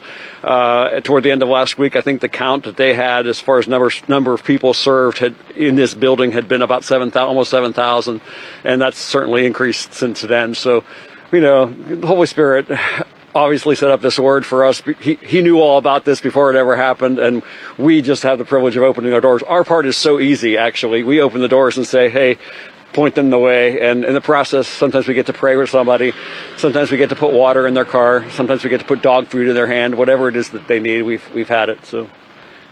And if I can just say this, if people want to help, uh, this is one of the things, Steve, that I've seen all over the that we're hearing from this. You know, a lot of people I was interviewing in town said, you know, they didn't get any help from the government, uh, they didn't get any help anywhere else, but they got help from their neighbor. If people want to help, how can they do that, Pastor? Yeah, well, so many people have come out to just contribute all kinds of things that they may have needed at this time, and and so uh, really they just have to show up at one of the places where those things are. Some of them are here, some of them are, are at buildings in East Palestine, some of them are, are are a little further away in the community where I live in Salem. But if they want to give, if you Oh. see Americans across this country that, that aren't here, Yeah, well, there's uh, they can they can give to uh, I don't know if there's a, a actually a, a, a clearinghouse where they have all those numbers available. A lot of people are, they can call here and we can direct them. Our phone number here, I don't even know what our public phone number 330 457 7317. So that's probably the best number to, to call to kind of get those directions because I don't I don't have those at, at hand, you know. So yeah, because people wanted to give financially. We're not necessarily taking financial donations ourselves because we wanted to get directly to the people, yeah. and we don't want to be the the clearinghouse we'll for give, that. We'll give we'll give all the number. We'll we'll get that number out and get our thing real quickly. Ben, you were at Asbury University in Kentucky. Do you feel that the Holy Spirit is now in in, in East Palestine and in uh, New Waterford? Oh my gosh. Oh my gosh. A hundred percent. Steve, I can't, I can't, I, it, it, I feel it so much. I walked in the building and I started crying. I mean, that, like, I didn't even talk to anybody. I, I literally walked through the doors and I started crying. God is here. The Holy Spirit is here. And He's not just here. He's moving across this country. He's going to be at CPAC. He is everywhere. He is raising up a generation for such a time as this. And in the darkness, His light shines even brighter. And you, Steve, are part of that light. We are part of that light. And God is coming. Yep. Oh, I love that so That is much. so good. So I wanted to bring you guys the good news before I brought you the bad news. Now, before you get to the bad news, though, I do want I do want to kind of give a little bit of thoughts on what we just witnessed there. One thing that that stood out to me is when Ben Bergquam was saying, "I showed up and the lead pastor was outside directing traffic." A word that Leah's been getting this past week is that pastors are called to be the servant of all. And too many times, almost always, literally almost always, every single pastor of every church around America is is working from top down. I tell you all what to do. And many of you would say, but that's that's how it works. That's how it should be that we love and we respect our pastors. And I get that. But it's just not biblical. Right. It's absolutely Your not pastor biblical. should be cleaning the toilets. Yes. Doing all kinds of Oh no, our pastor shouldn't be cleaning repairs. toilets. That's that's that's too low of a job for him. He's got too many other things to do. Well, He's you might be spend time with God, you know. He's got his you can spend time with God cleaning toilets. I know that for a fact. I have. Okay? It's it's that servant heart of what can I do? You can spend time with God directing you? traffic. You can absolutely. We've got to stop with this top-down church model, and then if you have all of the, the your all your whole church, everyone, including and especially the pastor, should be striving to be the servant of all. The greatest amongst you must be the servant of all. Yeah, so as I go over some of these, would you just um, play find the video I have up of the guy with the dead deer? He found uh, there's a reporter who saw three dead deer along uh, the rivers there in East Palestine, one after another, and they weren't shot or anything. So when you bring that up, I'm going to do a couple of these articles. Leaked audio reveals U.S. rail workers were told to skip inspections as Ohio crash prompts scrutiny and in, uh, to the industry. In leaked audio heard by The Guardian, a manager for one of the U.S. largest largest rail companies can be heard explaining to a former carman that they should stop tagging rail cars for broken bearings. The manager says doing so delays other cargo. The disclosure comes as, a federal, as federal agencies investigate the derailment in East Palestine, Ohio. A wheel bearing failure was cited as the cause of the crash. Now I have this video up. You want me to go and play it? Uh, you can just play it and, and let it play in the background so Let you can see it. Yeah. So, speaking of that wheel bearing, the crew actually tried to stop the Ohio train after there was an alert about the wheel bearing. We talked about these with the hot boxes. So, the crew of the freight train carrying dangerous chemicals that derailed in Ohio earlier this month actually received a warning about an uh, overheating wheel bearing and tried to slow the train down before it came off the tracks. Uh, the wheel bearing was heating up for several miles before reaching 253 de- 253 degrees Fahrenheit, hotter than the air temperature. Investigators found a dangerous level requiring the train to stop to prevent a disaster. Now, I also have up um, an article that the residents near the train derailment are being diagnosed with illnesses linked to the chemical exposure. And let me see if I if this is I hope that this is that's an ad. Your video begins. So, uh, what you're for Okay, our so podcast listeners, you were witnessing uh, two dead deer. Are there more than There's two? three total, There's but you can yeah, you can go I, ahead I think and- you guys get it. That's Yeah. enough. Oh, that's awful. All right, so I think that I retweeted this one, and residents are still complaining about all kinds of things. So we're gonna uh, a mysterious powder is after it rained. It Oh, is wow. swamps the U.S. skies. Mike DeWine says it's going to take 30,000 truckloads of contaminated dirt to be removed, and we'll come to that in a second. News Cleveland says that East Palestine resident has been diagnosed with sinobronchitis from exposure. I'm going to go ahead and see if I can't. Let's go ahead and play that one. Yeah, go ahead. Let me unmute it here. anytime it rains and the severe rains that we had a couple days ago, I just was down. I could barely get out of bed. The contaminated and toxic Sulphur Run, which runs through East Palestine, flows right behind Kathy and Travis Smith's home. Both believe that waterway is a big part of their recent illnesses. We are trying to at least temporarily relocate because the whatever they're doing right behind our house in the creek is noxious. It's um, terrible, terrible smells every time they churn it, especially at night. Kathy and Travis say the problems began when they returned home after the evacuation order was lifted. I know the first day that we came back home after the evacuation, my whole face was beet red. Um, just had a rash all over it. Looked like had a sunburn. big mark on my leg.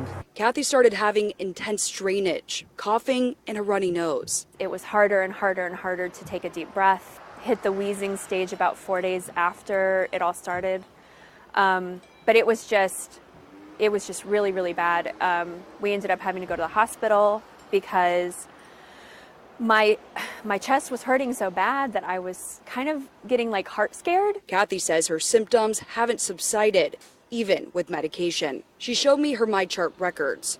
Her doctor recently diagnosed her with sinobronchitis due to an exposure to toxins. She said that judging from the blood work and the, the way that everything looked, it was considered chemical bronchitis, that there was damage to my lungs. Travis is also suffering from respiratory illness as well as psychological issues. Mine have been more anxiety, uh, depression, just just feeling like I can't take care of my family in, in this situation. Toxicologist Dr. Stephanie Widmer told ABC News some chemicals and byproducts involved in the train derailment may cause eye and throat irritation and burning. But when Michael Regan visited East Palestine Tuesday, he said there does not appear to be a significant risk of acute chemical exposure. But I want to be clear that our testing, air quality testing, and the state's uh, water quality testing uh, has has not yielded any adverse health impacts uh, that we have seen at this moment. Kathy says she and her husband's diagnosis proves otherwise. So many of my friends are sick.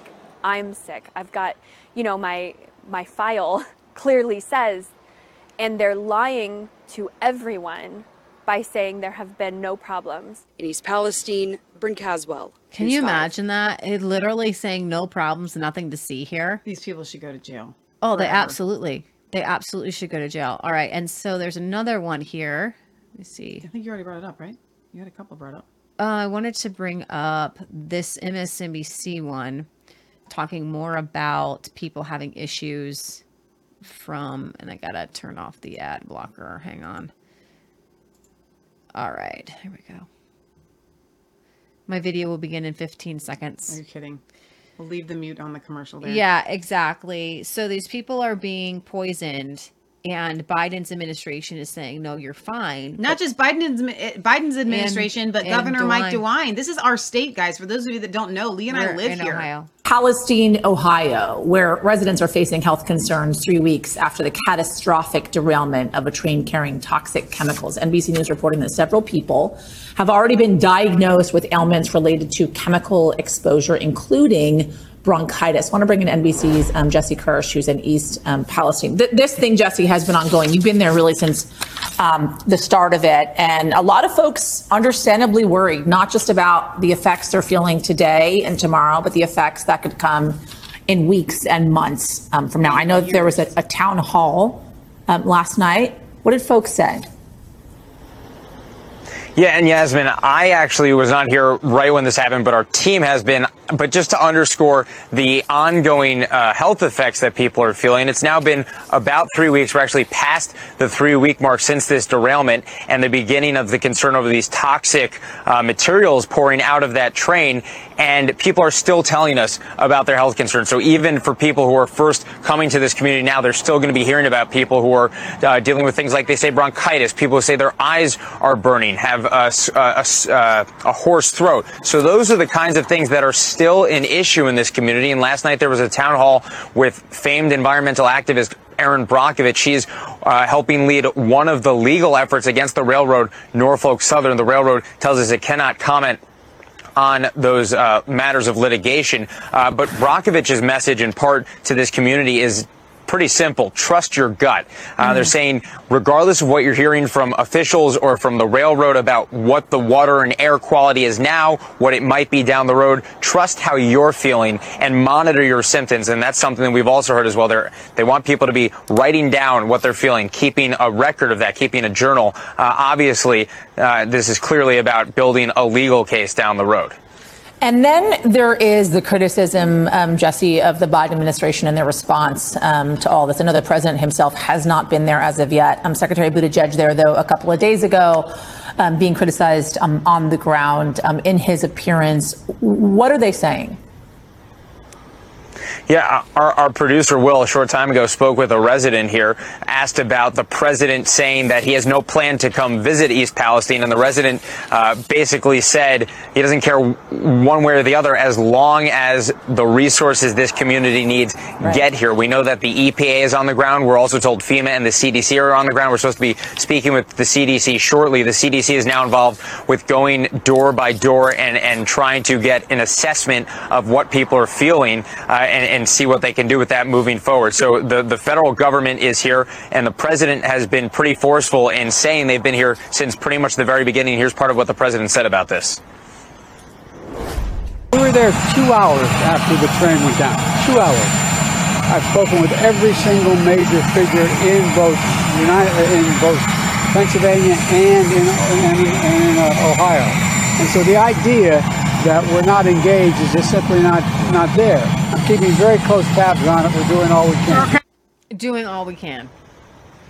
Again, though, the president says he has no plans as of now to visit this community. His Mm. predecessor, former President Donald Trump, was here earlier in the week, as were the EPA administrator from the Biden administration, as well as Transportation T- Secretary Pete Buttigieg. So uh, this community has been in the middle of a bit, bit of a political football match. Uh, but again, as one resident put it to us, we just need the resources. Yeah, need and the folks, resources. understandably- All right, so I think I've got um, this Sun article here. Uh, investigation over this mysterious dust. Environment officials in West Virginia are, investigating reports of a powder in the air and on vehicles across the state, Northern Virginia, and Maryland. The investigation began after residents reported seeing the substance across multiple counties Thursday. Environment Where is officials- that coming from? It's coming from the clouds, guys. It really is. Um, and then let's go ahead and play. Mike DeWine says they're going to take out 30,000 trucks of dirt. Now, here's my Where's que- it gonna go? Well, I know. First, I know they were incinerating the water down. They're supposedly supposed to shoot it like 150 feet down in the ground in a special facility that's supposed supposed to really know what they're doing in Texas. There was another But they rejected it. they're done and and then in i think in michigan um uh, the, they're done taking out waste. I don't know what you do with 30000 truckloads of toxic waste but here's the thing. If you're taking away that much soil what what why stop at 30000 truckloads? How much at at what point do you say we go here and not farther? Yeah. You know? When you first see the where the train wreck was, I think you can kind of have some uh, visualization of what the, the firemen and women who were first responded to that. I mean, I have great admiration for them. I mean, these are volunteers. Okay, you can't really hear him, but that's that's what he's saying. Now, this is from the Guardian. Here's the real reason the EPA doesn't want to test for toxins in E Palestine. This is from the Guardian, left wing outlet. The decision uh, to release and burn five tanker cars of vinyl chloride and other chemicals at the site of a 38 car derailment in East Palestine, Ohio, just over three weeks ago, unleashed a gigantic cloud full of particles that enveloped surrounding neighborhoods and farms in Ohio and Pennsylvania and in West Virginia. It's well documented that documenting that burning chlorinated chemicals like vinyl chloride will generate dioxins. This is not a Mike Adams conspiracy theory. This is a Mike Adams conspiracy truth. Okay? Dioxin is the name given to a group of persistent, very toxic chemicals that share chemical similar chemical structures.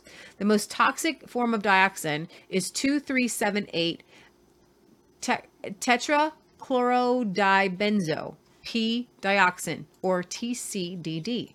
TCDD is more commonly recognized as the toxic contaminant found in Agent Orange and at Love Canal, New York, and Times Beach, Missouri, both sites of two of the most tragic environmental catastrophes in the United States. Dioxin is not deliberately manufactured, it is the unintended byproduct of industrial processes who use or burn chlorine. It is also produced when chemicals such as vinyl chloride are burned, such as what happened in East Palestine. The organization I work for, the author, the Center of Health, Environment, and Justice, has worked with communities affected by dioxins for over 40 years. We have seen the impact of exposure to dioxins in communities from Love Canal and Times Beach in Pensacola, Pensacola, Florida. And now we are asking, why isn't the EPA testing for dioxins in East Palestine, Ohio? Are dioxins present in the soil downwind from the site of the accident? At a town hall meeting in East Palestine last week, people talked about what it was like when the black cloud reached their property. One person who lived 15 miles away described burned ash material from the fire that settled on her property. Another who lived three miles away described how the black cloud completely smothered his property. Repeatedly, people asked, Was it safe for my kids to play in the yard? Is it safe to grow a garden? What is going to happen to my farm animals? These are important questions that deserve to be answered. Today, there are no clear answers. Why? Because no one has done any testing for dioxins anywhere near East Palestine, and none, and no one, it seems, that the EPA is uninterested in testing for dioxins, behaving as though dioxin is no big deal. Pause. So when we hear them coming out and saying we've tested, everything's fine. There's no. This is what they're. This is the the kind of shift that they didn't even focus in on with the MSNBC report that we just listened to. they're saying that the chemicals are the dangerous chemicals are vinyl chloride. Well, no, the vinyl chloride was actually reasonably safe in comparison to what happened when they lit it on fire and they dumped it out of the train cars instead of pumping it away like they should have, which, which is our interview with uh, Don Laux that you can find on Rumble and all the other you know places where we have videos uh, he explains that there was a better way, that they should never have set this stuff on fire. And what they're not saying to you when they're talking about how awful these residents feel is it's not because of a train derailment, it's because they set the train derailment chemicals on fire on purpose. This makes no sense. Testing for dioxin, a highly toxic substance, should have been done, one of the first things to look for, especially in the air once the decision was made to burn. So they're not testing for the dioxins, they're testing for vinyl chloride. There is no question that dioxins were formed in the vinyl chloride fire. They would have formed on the particular uh, particulate matter, particulate matter, and the black soot in the cloud that was so clearly visible at the time of the burn. Now the question is how much is in the soil and where the people live. This is important because the adverse health effects associated with exposure to dioxins cause cancer, reproductive damage, developmental problems, type 2 diabetes, heart disease, infertility, impairment in immune systems, and skin lesions. The EPA is very familiar with dioxins. For more than 25 years, the agency evaluated and assessed the risk posed by exposure to dioxins. They published multiple draft reports on the health effects caused by exposure to dioxins. They published an inventory of dioxin sources and devoted an enormous amount of time studying them. So, why is the EPA unwilling to test for them? My guess, the author's guess, is because they know they will find it. And if they find it, they'll have to address the many questions people are asking. It will not be easy to interpret the results of the testing for dioxin in soil, but to avoid testing is re- irresponsible. Just a minute, it's almost over. The EPA's mission is to protect human health. Okay, so people live there, they need to know. They need to know. what would have happened when they kept saying, "Well, there'll be debris that'll that'll go a mile away if we let this thing explode."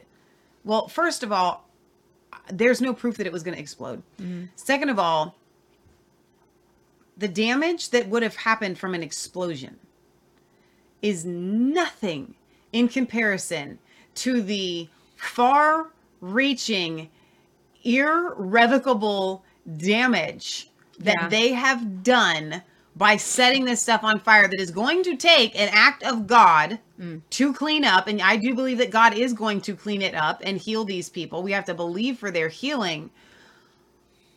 But it's like they were saying, well, but one person may die if we do XYZ, but a million people will die if we do ABC. So let's do ABC and kill the million people to save the XYZ one. I mean, this is just and and, and you know why though? Because population control. Hmm. All right, so bring up this article here if you wouldn't mind, the Substack here. Uh, this author went there, and I just kind of want to start down here where he says, "I arrived um, at at at this couple's home. You can start with this picture if you want. Um, I think their names were Lenny, Pam, and Lenny Klein." And they have lived in East Palestine all at least Lenny has lived in East Palestine all his life. The two even met at East Palestine High School. Now, he arrived at their home near East Palestine City Park. He noticed roll, rows of blue metal e tank containers covered with thick black tarps sitting in the park, which was open to the public. Safely stored solids or sludges for disposal at your convenience, the manufacturer's website reads. Cleanup crews miled about as loud portable generators, powered pumps running through nearby streams. They're trying to s- circulate it out, but it doesn't seem to be working. It just seems to be generating more chemicals in the air. When I tried to ask some workers about the containers and their contents, they politely declined to talk. The Klein said that they had similar experiences. The people in this town feel the railroads controlling the whole situation. I'll say that for East Palestine, from what I've seen and what I've heard, Lenny removed his hat and leaned back in his chair and said that little about the crisis was handled made sense. How the ri- Yeah. crisis was handled made sense. So, um, you guys can. I think I retweeted this. Uh, you guys want to follow me on Twitter? I'm just on Leah Svensson. I have two uh, old Twitters that are that are um censored But if you want to know kind of what we're talking about during the week, just follow me on Twitter because I just tweet things out. Speaking of which, let us. I just did something. I worked really hard this yesterday, actually, um, to update all of the links on resistancechicks.com. So I want to show you guys how you can find to how you can follow us on all of your favorite platforms. So go to resistancechicks.com and click on the contact and media links.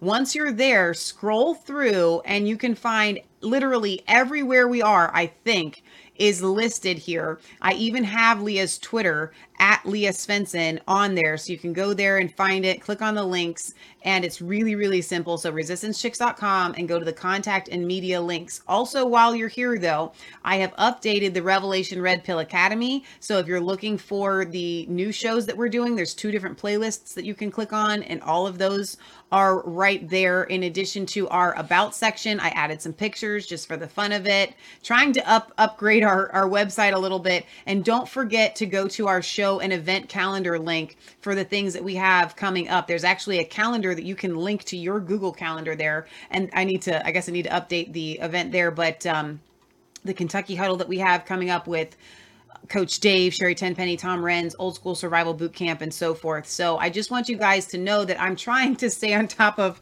the website and getting everything that you guys need there on resistancechicks.com. So rail workers are, um, and the and cleanup crews have been um, falling ill. It just it makes me so angry yeah. that they let these people go right listen what i know you're going to get to that i'm sorry. When it comes to what has happened in east palestine it should have been evacuated and i mean 100% evacuated and surrounding areas should have been evacuated and i'm not saying by force but it should have been an absolute unequivocal recommended do not live here you could die So, railroad union leaders are claiming that rail workers are falling ill at the site of East Palestine. Um, the union uh, that represents the workers on Norfolk Southern Railroad said that um, the that Norfolk Southern was not providing personal protective equipment, including respirators, rubber overboots, or rubber gloves to workers dealing with the spilled chemicals, uh, as part of the company's cost-cutting business model. When some of the Norfolk Southern workers inquired about the appropriateness of their personal protective equipment and the safety of their working conditions, they would receive little or no response from Norfolk Southern. Uh, a Norfolk Southern representative said in an emailed statement that the company was on scene immediately after the derailment and coordinated the response um, with hazardous material professor- professionals. No, you didn't. No, you didn't. No, you did not. Yeah, exactly. So they're saying that they're they are they are they are getting sick and they were not given. So we need to pray for these. We need equipment. to pray for these people. Linda on DLive says they should have cleaned it up, not burned it up. What were they thinking? They knew exactly what they were thinking. Mm-hmm. Um, Chris, Christic says dioxins are highly toxic and can cause reproductive and developmental problems, damage the, damage the immune system, interfere with hormones, and also cause cancer due to the omnipresence of dioxins. Um, of dioxins. Uh, so sterilization of the young. Jeff says, unfortunately, the town voted 72% Trump. Biden admin and federal agencies sees the people there as deplorables. They have no incentive to help them and could care less about what happens to them. Yeah. Speaking of uh, caring less about what happens to them, uh, we're going to move on a little bit here. I want to bring up this video, a heartbreaking video of a mother who lost two of her children uh, to fentanyl overdoses. Now, of course, you don't want any of your kids or any of your friends to be doing drugs, but when those drugs are easily coming in, that they're coming in by the ton sometimes, and the Biden administration has the border wide open. The last in our last part of the show, if you guys aren't watching it, it starts at six o'clock on the on the Brighteon.tv network. We shared a clip with Biden saying that you know MTG Marjorie Taylor Greene is saying that I'm killing these people. Well, ha ha ha, those drugs came over in the previous administration if they died. Well, I guess I don't know if he was referring to this particular mother or not. Well, the Democrats have been stonewalling the building of the wall and shoring up our border for years. Exactly. And even Republicans are stonewalling. We spent billions of dollars in Ukraine, and they were telling Trump that four billion for the wall was too much. I just want you to hear this this mom talk about um, what happened to to her and her family.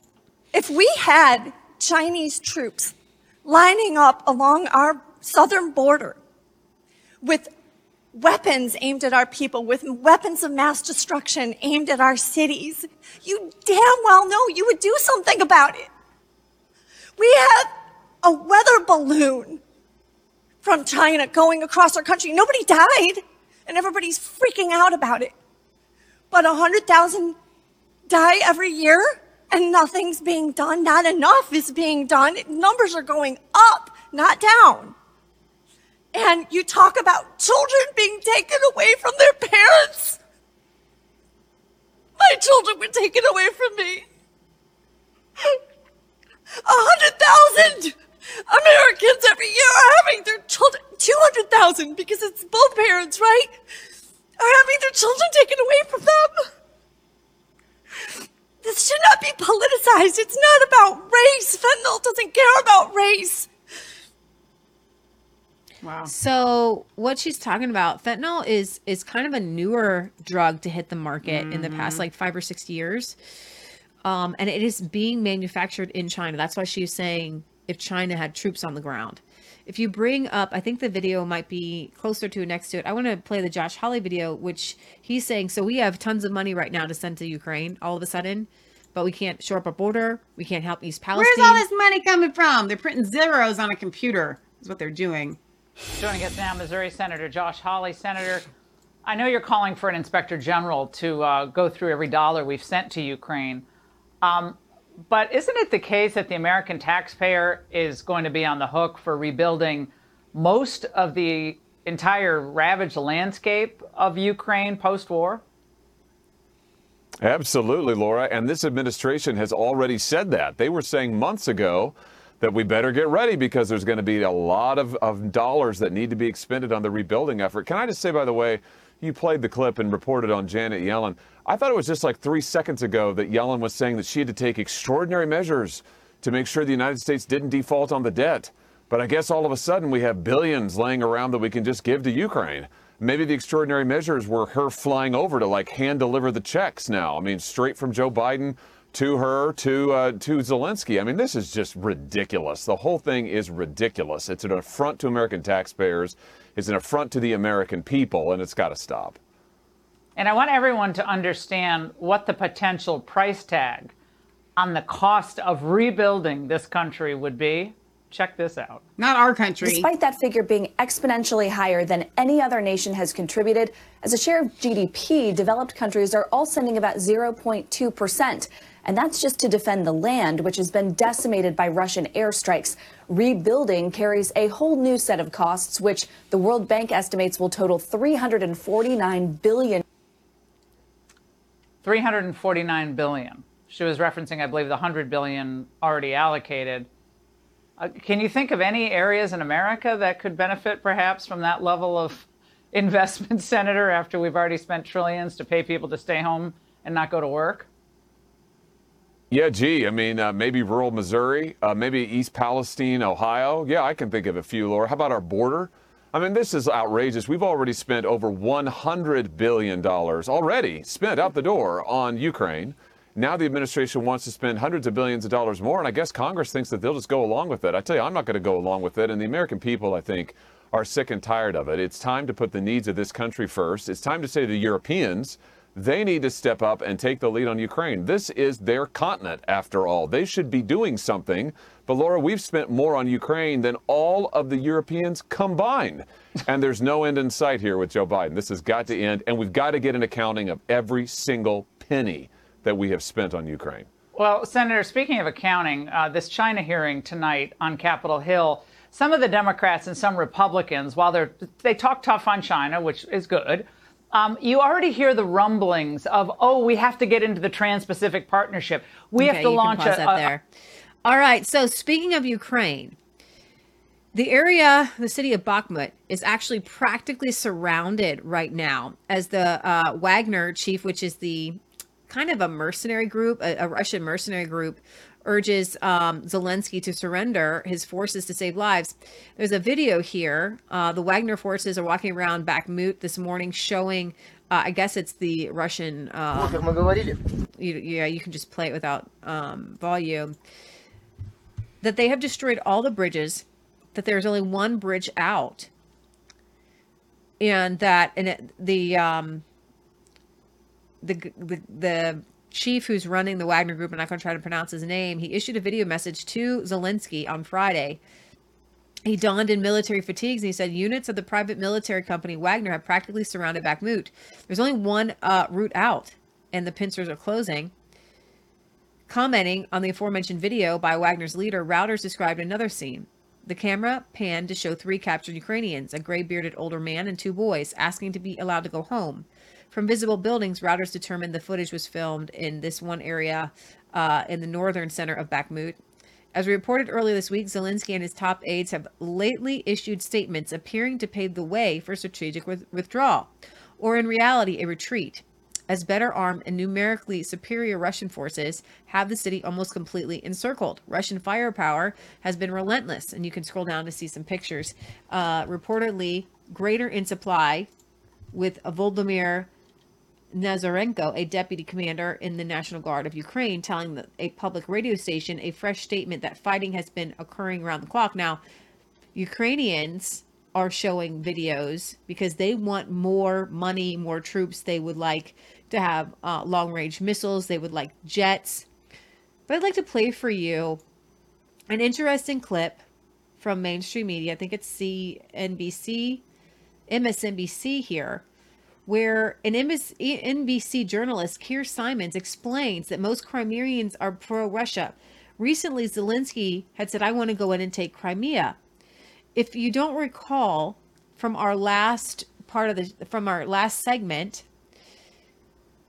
Crimea was actually gone, like Russia invaded Crimea as a tit for tat for what Victoria Nuland here at the State Department in the United States did, where we helped um, unbalance the the balance in Ukraine, and there was a kind of a pro-Russian president, Poroshenko, and we went in there to help overflow and what's Overthrow. called overthrow him and create an insurrection. And as a result, Russia took Crimea. Now, this reporter says the people in Crimea are mostly Russian and they want the Russians there. Go ahead. He vowed on Sunday to take back Crimea. How realistic is that? The people there whom you spoke to view themselves as Russian. That's right. From those people that we spoke to, it seemed unrealistic. And Andrew, I want to show you some new picture that we uh, filmed yesterday at the port of Sevastopol. Now, this is the closest that any U.S. news crew has got to the Russian Black Sea fleet in many, many years. What you're seeing here are President Putin's ships at that port. Uh, why it's important is because uh, Vladimir Putin will be determined to defend to defend that port, to not have it uh, taken away from him. Uh, he may well do pretty much anything to try to achieve that, and and the reason why is because it is so strategically important to Russia. But here's the irony: uh, the fact since he launched that uh, invasion a year ago i- in Ukraine, the Ukrainians now will be determined not to have the Black Sea fleet there, potentially threatening their uh, coast for years to come. So it is a very, very dangerous standoff that suggests that this could pan out for some time to come. It's hard to see how you reach a negotiation over that. And there in Sevastopol, Andrew, I've got to tell you, I mean, there was just military everywhere, absolutely everywhere. Uh, it is a military town. So again, when, for example, Victoria, Victoria Nuland talks about, at the very least, we want Crimea to be demilitarized, I found myself standing there and wondering, how on earth does that happen? And Keir, you know, we keep hearing that Crimea is exactly what NATO and the U.S. fear. Zelensky will try to go into with long range weapons, maybe even with those F 16s if he ever were to get them, which I don't think he will, not in the near term. They're worried that that is a tripwire for Vladimir Putin. What is your take on that? That's what they are worried about. I mean, that we're standing in the place that has uh, Jake Sullivan, for example, really worried, Andrew. And the reason why is because the idea that NATO weapons might kind of land on this this place, uh, potentially kill Russian civilians, uh, and that that would be an escalation. But by the way, this is an enormous challenge, Mark, General Mark Milley has, has made this clear. This is an enormous challenge for the Ukrainians. Here's why. Let's just give you a close-up look at that, that bridge behind me there. That's how we travelled uh, into uh, Crimea. It is open now. It is one of only two ways to get here. The other is a land bridge over to the northwest of here that is very, very much exposed. So, with land forces, how do you take Crimea if you are the Ukrainians? That's why General Mark Milley says he thinks uh, that it will be extremely difficult for the Ukrainians to push uh, the Russians out of here. We, we have seen uh, substantial defences around this bridge behind me that is uh, President Putin's pride of pride and joy, uh, Andrea, and, and that's not surprising. But uh, as we saw in, in my piece, I mean, we also know that the Ukrainians have wanted, or at least they haven't admitted it, but it's it seems pretty likely that it was the Ukrainians that they've wanted to target uh, that bridge behind me there. Again, if you take down that bridge, how do the civilians leave? These are very, very difficult questions if we do get to the point where Crimea is uh, a- a- an objective that the Ukrainians realistically uh, can look at militarily. realistically speaking. I don't see that it's very realistic. And I think that the Ukrainians and Zelensky are posturing. I don't think that they are anywhere near at the point where they could advance to take Crimea. I think that's absurd. I think Putin is definitely winning this war. And we have to ask ourselves what is the objective with us being there? We are there. Our presence is there, even if we don't have troops on the ground yet, which I can't play you that clip because they're fact checking it as wrong.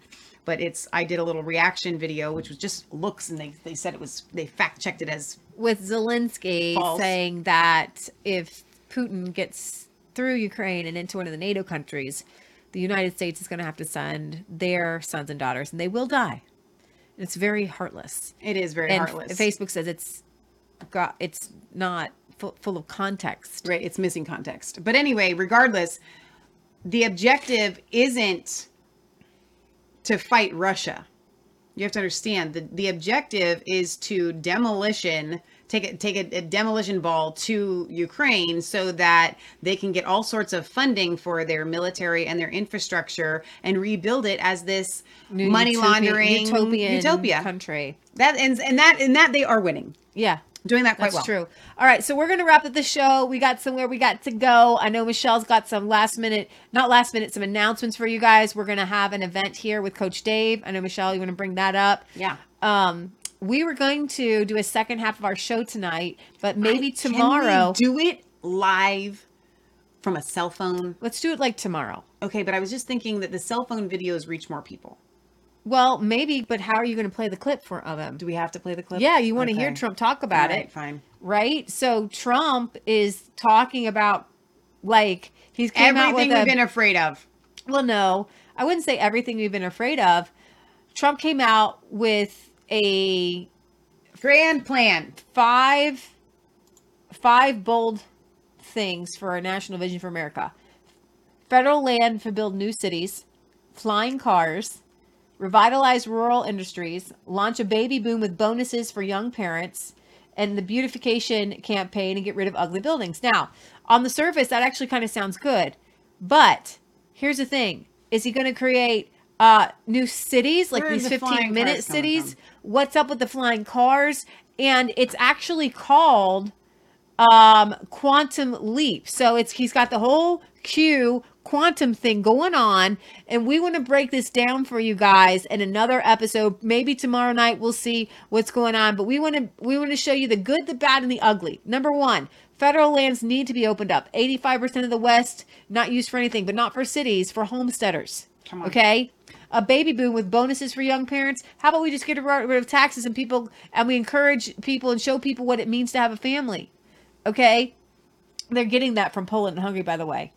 Yeah, you got the beautification campaign. Unfortunately, we got these all these ugly, ugly cities. I go on. I we went to Houston.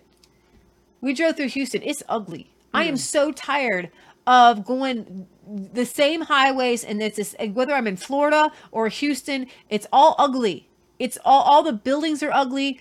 A- And we couldn't we From watched the highways. From the highways, yeah. Well, here's the thing, but all the buildings are ugly. Here in Cincinnati, all the buildings are ugly. Here in suburban Cincinnati, it's all ugly. It's all disgustingly, disastrously ugly. Jeff on Rumble says it sounds like the Jetsons. Yeah. All right. So, So we we're gonna wanna- break that down So for you I guys. get, how, but how do you get rid of ugly buildings? And how do you? I don't know. That's a good question. The power of God, maybe some hail. I don't know. All right, so as a reminder for everybody that's watching live right now, this is the second half of a two-part show that we do every Friday. The first part is on Brighteon.tv, but afterwards I always take them and I combine them and you'll note that on Rumble it's called The Full Show. Everywhere else where we upload it is BitChute and, and and FrankSpeech and so on and so forth. It's just the show, right? But you need to understand you missed if you're just watching live afterwards, you missed the whole first half, which was super awesome. So you have to go back and watch it.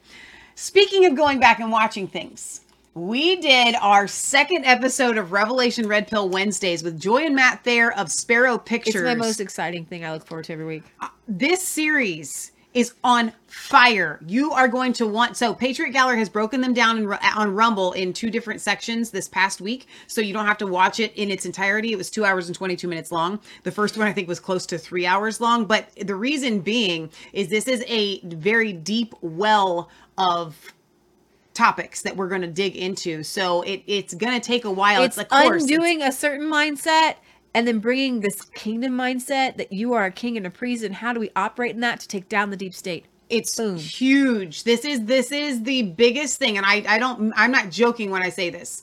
The revelation red pill wednesdays is happening and going to be the greatest and and most important and significant thing that resistance chicks will have ever done okay Yeah. that's how big this is so buckle up because these past two episodes are a drop in the water to what we're going to get into it's going to get really really intense not deep. It's not. We're not going to get any deeper that you can't understand. We're going to break this down so that everybody who's never even heard of the end times or the apocalypse is still going to be able to grasp it.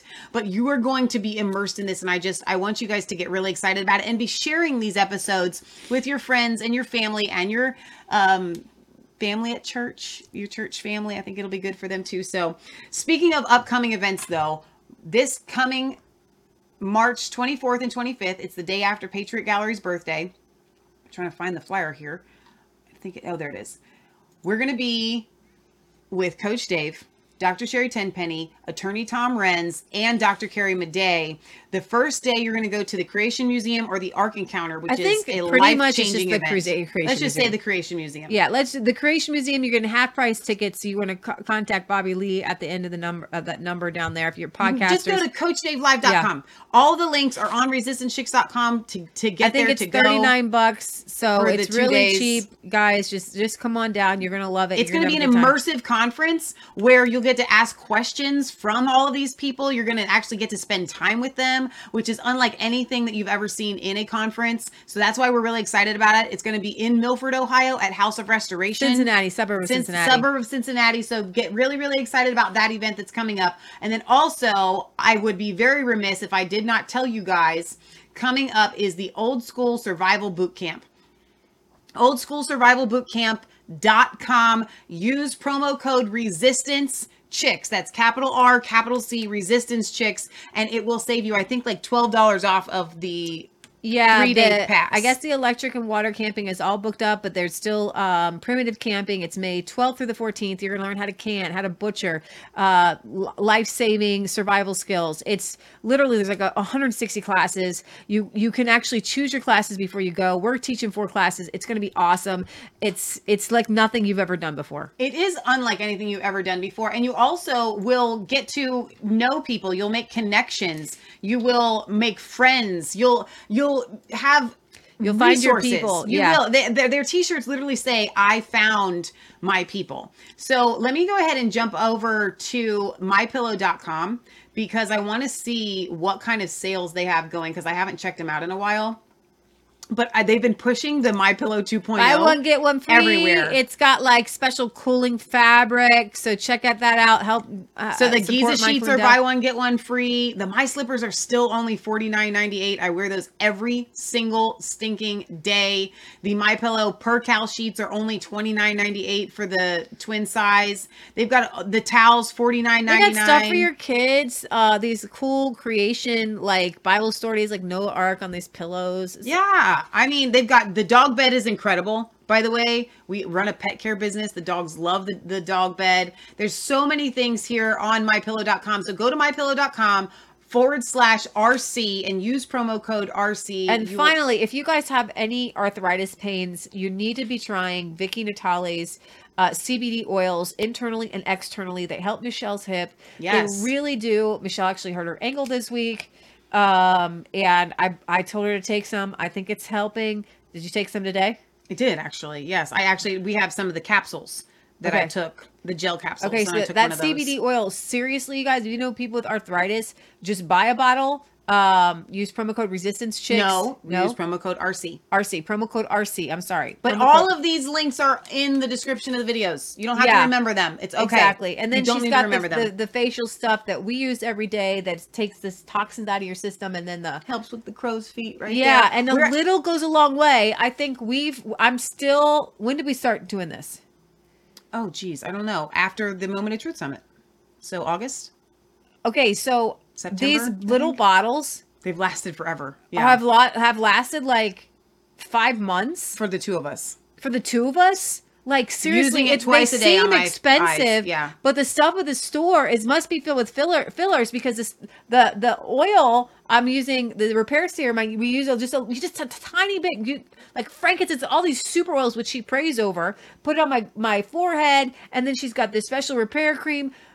I don't I don't think we've had to like restock for like five or six months. Yeah. So it's it's this is like if you buy things every once one or two two if you buy things like once a month or every two months, this will actually probably equal out your cheaper things. Or if you buy some of the more expensive stuff from department stores or this And you will don't even know what actually putting in your body with those. and I've actually used like Olay or different things like that, and they don't go as far. And I feel so good. I know my body feels like it's sucking like in, feeding food to your I was body. like, and my body's happy. I know there's no chemicals in it.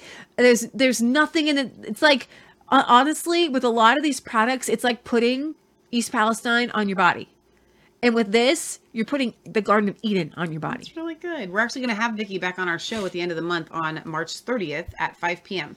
So you can look forward to that. Really excited about having Vicky back on to talk about the new stuff that she has coming up. So organicbodyessentials.com promo code RC. I think that that's all that I have for today. I can't push enough the Revelation Red Pill Academy. We this, that's not a money maker. Wednesdays. It's, That's it's, just- like, it's either either going to be come. seven or seven thirty. It might shoot to eight in the summer because we like to stay out when the when the sun's shining. But for right now, it's seven seven thirty. So show up. We're This having a coming huge response this coming Wednesday. You guys want to know Matthew twenty four? Uh, we're gonna break it down. Now, what does that mean? Because most people don't even know. You say Matthew 24, it's a chapter in the Bible. It's Matthew about 24, the it's the one book that everybody uses about the Great Tribulation. like what what the Great Tribulation is going to be like. They get it from that chapter, and we're going to break so it why down. don't we break it down a little bit for you? And it's we're actually going to start in 23. We're going to get into the little uh, 25, and we're going to have Corey Gray back, now. Serge DeRosa, Jason Heidinger. So we're going to do the round generation. table again and break down these scriptures. So you can look forward to that. Let's plan on 7:30. Do you want to plan on 7:30 so I can go ahead and tell them? once was a generation Here it comes. that turned their back on God. There once was a generation that says, God, we got it. We don't want the covenant anymore. We're going to have to get a divorce. So then God brought out all the curses of the Old Testament, Leviticus and Deuteronomy.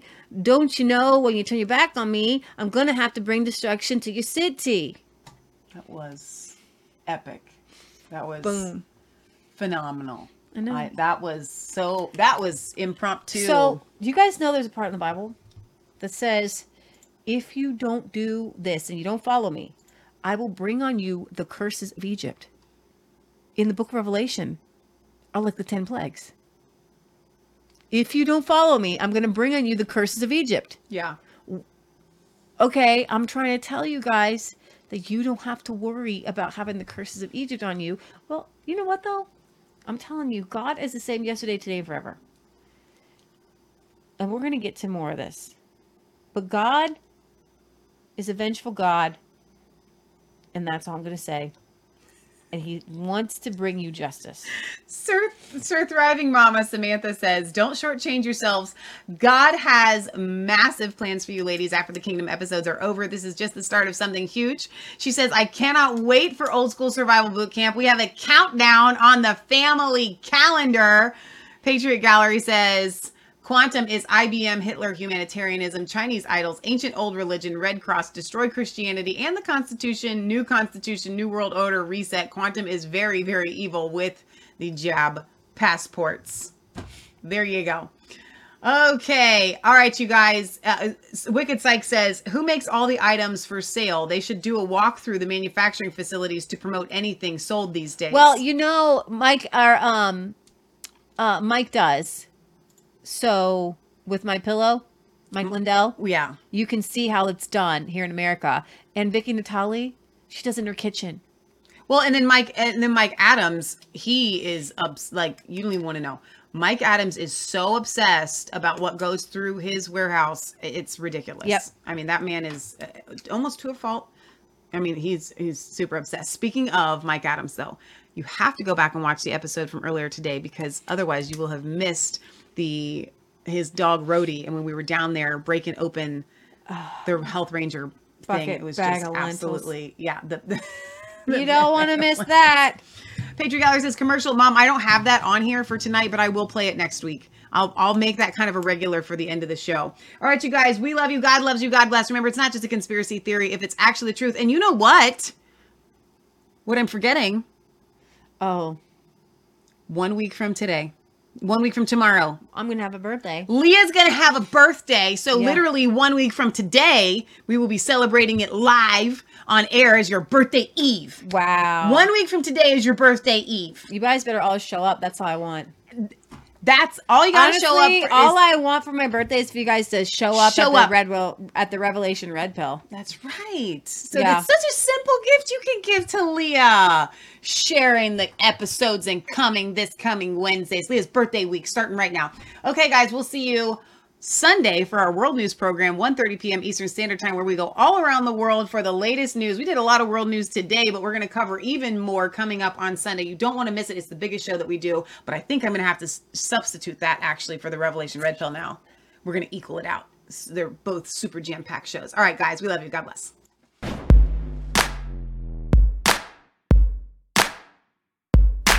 I was just go home every day, so afraid. But you called my name, turned my eyes to the lies. No truth inside, on the run from the sun.